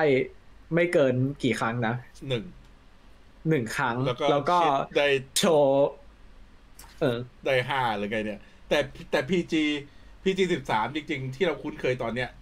มันซอฟต์ลงมากสมัยก่อนคือ ใช่หน้าอกเปลือยได้อืมแล้วก็ความโหด ประมาณนี้ก็ได้ เพียงแต่ว่ามันอืมมันไม่ให้เห็น คือเห็นหน้าที่เป็นห้ามเลือดได้เออแต่ห้ามเห็นตอนที่ฉีกออกไปอย่างเงี้ย คือห้ามแล้วก็ห้ามเห็นแบบเออแทงทะลุห้ามให้มันแบบอืมเลือดทะลักออกมาอืมใช่ห้ามห้ามโชว์ความรุนแรงแบบให้เห็นการบาดเจ็บ ต่อมนุษย์ อ่า แล้วก็ห้าม อ่า ห้ามใช้ excessive เลือดใช่ไหมห้ามใช้เลือดโดยไม่จำเป็น เออซึ่งอย่างที่บอกว่าเจมส์กันค่อนข้างถนัดเก่งในเรื่องพวนี้การ work around work around เอ่อเซนเซอร์ทำให้เขาสามารถว่าโอเค ฟักพูดได้คำหนึ่งใช่ไหม ได้ใส่คำว่าฟักอืมแล้วก็ใส่ชิดได้เต็ม เต็มหมัดเต็มเหนียว แล้วก็โชว์หน้าของ High Evolutionary ได้โดยที่ยังให้เห็นเขาเรียกอะไรไม่คือไม่ไม่ได้ให้เห็นตอนทำหรือว่าไม่ได้ให้เห็นตอนที่แบบ ไม่ได้โชว์ว่านี่คือ นี่คือความรุนแรงอะอืมนี่คือการเปิดเผยหน้าตรงนี้ออกมา ซึ่งเอ่อเรามี parental guide เขียนไปแล้วว่าจริงๆ หนังเรื่องนี้ค่อนข้างมี horror element เยอะ แล้วก็จริง ๆ ผู้ปกครองควรจะไปดูก่อนที่ ก่อนที่จะพาเด็กไปดูผควรควรจะไปดูเพื่อที่จะเอ่อใช้ใช้เอ่อวิทยาญาณในการเป็นผู้ปกครองของตัวเอง ตัดสินใจก่อนว่าเราจะสามารถสอนเด็กได้ไหม อืมอืมเพราะว่ามันคือสิ่งที่เราอบได้ที่ไปดูนำไป รอบที่ไปดูที่ไอคอนเนี่ยนะ ข้างๆเป็นเด็ก เป็นพี่สาวน่าจะแบบสิบห้าสิบหกเนี่ยพา น้องๆที่แบบว่า น่าจะสิบสามสิบสี่มาดู ซึ่งฝั่งนี้โอเค ปรากฏว่าอืมมีกลุ่มวัยรุ่นที่อยู่ข้างหลังอีกแถวหนึ่งที่มันคุยโทรศัพท์ตลอดไอ้พวกเด็กๆนี่คือไม่ได้ไม่เป็นปัญหาอะไร คือจริงๆมันแล้วแต่คนแหละว่า อืมอืมนั่นแหละ ก็อันนั้นก็คืออย่างที่บอก ไอไอตัว element horror ไม่ไม่นึกว่าจะใส่มาเยอะขนาดนี้อืม เอ่อแต่ว่ามันก็ทำให้ตัวหนังออกมาได้ดี แล้วก็ลงตัวอืมอืมโอเคอืมมีอะไรต่อไหมโอเคฟีเตอร์ร็อกเก็ตอืมหมดแล้วโอเคอืมโอ้ยังดี นึกว่าจะสามชั่วโมง นี่แค่สองชั่วโมงกว่าเออแค่นั้นเองก็จริง ๆ ก็คงจะไปดูอีกรอบ แล้วก็ดีไม่ดี ไอ้ตอนที่มันจะลง ตอนเนี้ยคือที่สังเกตอย่างหนึ่งคือหนัง จะไม่ลง Disney Plus เร็วแล้วอืมจะเป็นอย่างน้อยน่าจะหกสิบวัน แล้วก็เรื่องเนี้ย ดูว่าเล็กมันจะยาว คือ น่าจะทำรายได้ไปอีกยาว เพราะฉะนั้นมันก็ยิ่งจะน่าจะนานขึ้นไปอีก ดีไม่ดีกว่าเราจะได้เรื่องเนี้ย ก็อาจจะเป็นแบบเดือนหนึ่งสองเดือนก่อนที่ The Marvel จะฉายด้วยซ้ำดีแล้วดี เพราะว่าจริง ๆ การที่หนังมันลงสตรีมมิ่งเร็วของทุกค่ายเนี่ย มันทำให้คนรู้สึกว่ามันไม่จำเป็นต้องไปดูในโรงนึกออกไหมคือแบบแป๊บเดียวอืมแป๊บเดียวก็นั่น ล่าสุดเขารายงานว่า average ระยะการรอจากโรงลงสู่สตรีมมิ่งคือสามสิบวันอืมซึ่งมันโคตรเร็วอะ มันเหมือนกับว่า พลาด weekend หนึ่งพลาด weekend สองก็ไม่ต้องดูละรอแป๊บเดียวก็ได้ดูในสตรีมมิ่งดูอย่างแบล็กอดัมดิ เท่าไหร่สิบสี่วันเหรอ เร็วมากนะโอ้อันนั้นเร็วเร็วแบบเร็วมากใช่ๆซาแซมกับแบล็กอดัมมันเร็วมาก มันเลยมันยิ่งทำให้รายได้ของหนังตก แต่ว่าตอนเนี้ยคือค่ายเริ่ม ค่ายเริ่มพลิกไอ้ strategy มาเป็นไอ้นี่แทนมาเป็นแบบว่าต้องให้โรงหนังทำรายได้สูงสุด แล้วค่อยไปลงสตรีมมิ่งเพราะตอนนี้เขารู้แล้วว่าอืสมตใช่ streaming boom มันจบลงไปแล้วมันไม่มี การที่ทุกคนจะสมัครสี่สตรีมมิ่งเพื่อจะดูทุกอย่างอีกต่อไป โอเค อะไรทำไงเห็นเพิ่งเห็นว่าทำอะไรอะทำไอตัวแคปมา banner อ๋อมันไม่ทำ banner spoiler talk ใหม่แล้วไอตัวคำว่า spoiler talk มันอยู่หลังคำว่าไลฟ์แย่มาก ก็ไม่เป็นไรหรอกคูคนดูมาแล้ว เราแปะจะไปแล้ว อ่ามีมีคนถามว่าแฟนรีบลุกเลยอดดูฉากท้ายเครดิตอยากอยากรู้ว่าจะเป็นยังไงก็คือฉากหลังหนังจบฉากแรกคือฉากที่แนะนำทีมใหม่ ที่มีอ่าอ่าทีมใหม่ Rocket มีร็อกเก็ตกรูดอดัมไฟล่าแครกลินแล้วก็คอสโมคุยกันอยู่ว่าแต่ละคนชอบเพลงอะไร อืม แล้วก็ อ่าร็อกเก็ตก็บอกว่าเพลงเนี้ยพิเศษสำหรับเขาแล้วก็เล่น Come and Get Your Love อืม ส่วนฉากที่สองก็เป็นฉากหลังจากที่ควิลกลับไปโลกแล้วก็คุยกับคุณตา คุณตา แล้วก็คุณตาอ่านหนังสือพิมพ์ที่เขียนว่าเควินเบคอนคิดนับ by เอเลียนก็คือเหตุที่เกิดขึ้นในเออ Holiday Special มันเออมันมีส่วนที่ตาของควิลเนี่ย คุยกับควิลเรื่องคนที่หลานข้างบ้านที่จะตัดหญ้าหรืออะไรสักอย่างเนี่ยมบอกว่าอายุ45แล้วก็ยังไม่นั่นเอง อันนี้อย่าไม่ต้องไปคิดมาก คิดว่าไม่มีอะไรหรอก ใช่พยายามจะอันนั้นไม่มีอะไรลิงก์เขาว่าแค่มันป็นฮีเอโร่อหรือเป็นใครอืมเอออันอันนั้นไม่ไม่น่ามีอะไร เออแล้วก็จะมีตัว text text ขึ้นว่าเอ่อ the legendary Star Lord will Will return return อืมอืมก็คือ Star Lord จะกลับมา แต่ว่าเอ่อ ที่บอกไปเมื่อกี้ว่าตัวคริสแพทเองเขาบอกว่าเขาจะไม่กลับมาเล่น ถ้าเกิดว่าบทมันจะไม่ให้ความเคารพต่อวอลลุ่มสามอืม แต่เราเราก็คิดว่ามันเป็นเพราะว่าเขาต้องการให้มันนั่นอะต้องการให้อืมมี เรียกว่าอะไร มีส่วนร่วมในการหาทิศทางของตัวละครมากขึ้น เพราะคงเห็นว่าคนอื่นอืมเริ่มเสนอไอ้นั่นเพิ่มขึ้นไปละ อืมโอ้ใช่ มีทีม Guardian of the Galaxy มีสำหรับ Messenger อ๋อ แต่คิดว่าไม่ใช่คุณ Official ไหมคุณกิติเชษฐ์บอกว่าชอบอดัมนั่งโยกไปเอ่อไปมาตามเพลงอ่าถ้าใครได้ถ้าใครดูจริงๆคืออดัมโยกใช่ แต่ตามเพลงไว้อีกเรื่องหนึ่งอื้อหือเหมือนยังนับจังหวะไม่ถูกอยู่โอ้ยแต่วิวเป็นนักแสดงที่ดี ถ้าใครที่ดูไอ้อืมโดบซิกใน Disney อ่า Plus เราจะรู้ว่าเขามีโอกาสแสดงดีมากๆ ก็คือเพื่อหวังว่าใช่ตัวอดัมเนี่ยจะค่อยๆ ฉลาดขึ้นฉลาดขึ้นแล้วก็เปลี่ยนไปจากไอ้ตัวนี้ ใช่ให้เขามาเป็นเป็น Space Jesus อย่างที่พวกเราบอก มา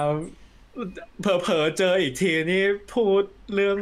philosophy เพราะว่าจริง ๆ ในในคอมิกมันก็เริ่มเป็นอย่างเงี้ยตอนแรกมันเป็นอืมตัวละครที่แบบว่า โอเคมีสมองเหมือนกับผู้ใหญ่จริง แต่ว่าไม่มีประสบการอืณ์มอะไรเลยอะมันคล้ายวิชั่นใช่แล้วหลังๆ ถึงค่อยมาเป็นพวกที่แบบพูดปรัชญาชีวิตต่างๆ คือพูดง่ายๆว่ามันเป็นถ้าสมมติทานอสเป็นตัวแทนของความตาย อดัมจะเป็นตัวแทนของชีวิต อืม มันถึงเป็น balance กันสองตัวใน comic เนี่ยอืมใช่ แล้วก็นั่นคือจริงๆ นั่นอาจจะเป็นสาเหตุหลักที่เราได้ได้ฉาก creator creation of Adam ใช่คือจริงๆมันอืมมันเป็นสอง Creation ด้านแหละ of Adam คืออืมพระเจ้ามอบชีวิตให้คน อันนี้ก็คือคนอืมมอบชีวิตให้ใช่เทพเจ้าเหมือนกัน ใช่ โอเค โอเค งั้นเอ่อ มีใครจะถามอะไรอีกไหมคุณบินบินบอกว่าเรียนออนไลน์ยังไม่ตั้งใจฟังขนาดนี้ นี่จะบอกว่าไลฟ์ปกติของเราก็ไม่ได้ตั้งใจขนาดนี้ไม่ได้ตั้งใจให้มีกล้องมีกล้องมีสลงสไลด์นั่นแหละอืมเอ่อหน้าของ High Evolutionary ที่เป็นใบหน้าแบบนั้นพอร็อกเก็ตทำตอนที่เพื่อนตัวน้อยตายใช่ไหม ใช่ฮะแล้วก็อืมแล้วก็จริง ๆ เนี่ยมันเหมือนกับว่ามันมีพล็อตที่เขา ตัดออกเพราะเวลามั้งจำได้ไหมอืมตอนที่ High Evolutionary เนี่ยไปเยี่ยมร็อกเก็ตในกรงที่แบบอยู่ดีโผล่มา แล้วก็ตัว Recorder สองคนเนี่ยบอกว่าโอ้เขายังไม่ได้รับทรีทเมนต์แสดงว่าจริง ๆ ที่เขาพัฒนาเนี่ย มันเกี่ยวกับการป่วยในร่างกายด้วยแหละ อืม อาจจะหาร่างที่สมบูรณ์เพื่อที่จะถ่ายนั่นของตัวเองไป เพราะเราเห็นว่าอืมไอ้ตอนที่เขามาเจอ ร็อกเก็ตในกล่องเนี่ย คือแบบว่าดูแบบอ่อนแอ เพราะว่ายังไม่ได้รับใช่ ไอ้นั่นก็เป็นไปได้ว่ามันเป็นทั้งสองอย่าง ใช่อืมโอเคโอเคงั้น ก็ไม่น่ามีอะไรเนาะเราก็ปล่อยทุกคนไปฟังนับผลโหวตต่อ ใช่ แล้วเดี๋ยวเราจะดูว่าเราจะนัดกันดูไอ้ Across the Fiber เมื่อไหร่ เดี๋ยวเราจะประกาศในเพจอีกทีหนึ่งเพราะจริง ๆ เมเจออืร์ม ก็จะมีรอบพิเศษของ เขาวันแรกตอนทุ่มหนึ่ง แต่ส่วนตัวก็อย่างที่คุยกันตอนแรกบอกว่าไอ้ Across the Spider-Verse เนี่ย ดูสามมิติคนแรกอาจจะแบบอ้วก อาจจะต้องไปหาจอธรรมดาใช่สองดีดูเก็บเรื่องก่อน อืมก็ตอนนี้มีใช่ชาร์ลอตแฟนอาร์ต across the Spider-Verse Thailand ใช่สำหรับสำหรับเอ่อใครที่วาดรูปหรือว่าสนใจอยากอยากวาดรูปหรืออะไรก็สามารถส่งมาได้อืม ที่ในกิจกรรมในเพจของเราเลย แล้วคนนี้เราจะใช่แชร์จากตัวอืมหน้าเฟซหน้าเพจของตัวศิลปินเองไปเลย ใช่ เดี๋ยวเราแชร์ให้แล้วก็มีรางวัลเล็กนิดๆหน่อยโอเคทางแชร์มาสิบวันแล้วๆโอเค ก็ถ้างั้นสำหรับวันนี้ก็น่าจะมีแค่นี้ ถ้าใครยังไม่ได้ตามพวกเราก็สามารถติดตามได้ใน Spotify Podcast Apple Podcast ในชื่อ v i l l a n Society ลืมชื่อลืมชื่อ podcast ตัวเอง แล้วก็ถ้าใครอยากดูเป็นวิดีโอก็สามารถดูได้ในเพจ Marvel Thailand Fanpage หรือว่าช่อง YouTube v i l l a n Society เหมือนกันอืมแล้วก็ Yeah ใครใครที่เปิด Spotify ช่วงนี้นะ ก็อาจจะเห็นไอตัวป๊อปอัพที่เป็นกรูดขึ้นมา I am อ๋อ Groot, I am ใช่ Groot I am Groot อืม ก็ไปติดตามพวกเราที่ช่องทางเหล่านั้นกันได้ โอเคโอเค แล้วก็เอาก็ไว้คุยกันใหม่อืมเราก็ยังไม่รู้ว่าเราจะกลับมาไลฟ์อีกทีหนึ่งเมื่อไหร่เฮ้ยอืมน่าจะอาทิตย์หน้าสักอาทิตย์หนึงใช่โอเค ก็สำหรับวันนี้ก็ขอบคุณทุกคนที่เข้ามาฟังด้วยนะฮะ ตลอดสองชั่วโมงที่ผ่านมา ก็ไปฟังผลโหวตกัน แล้วก็นอนพักผ่อนอืมโอเคบ๊ายบายทุกคนแล้วเอาไว้คุยกันใหม่บายแล้วเจอกันเออ คิวเพลงเพลงอะไรดีรอบนี้ตึงตึงตึงโอเค YouTube ปิดสตรีมแล้ว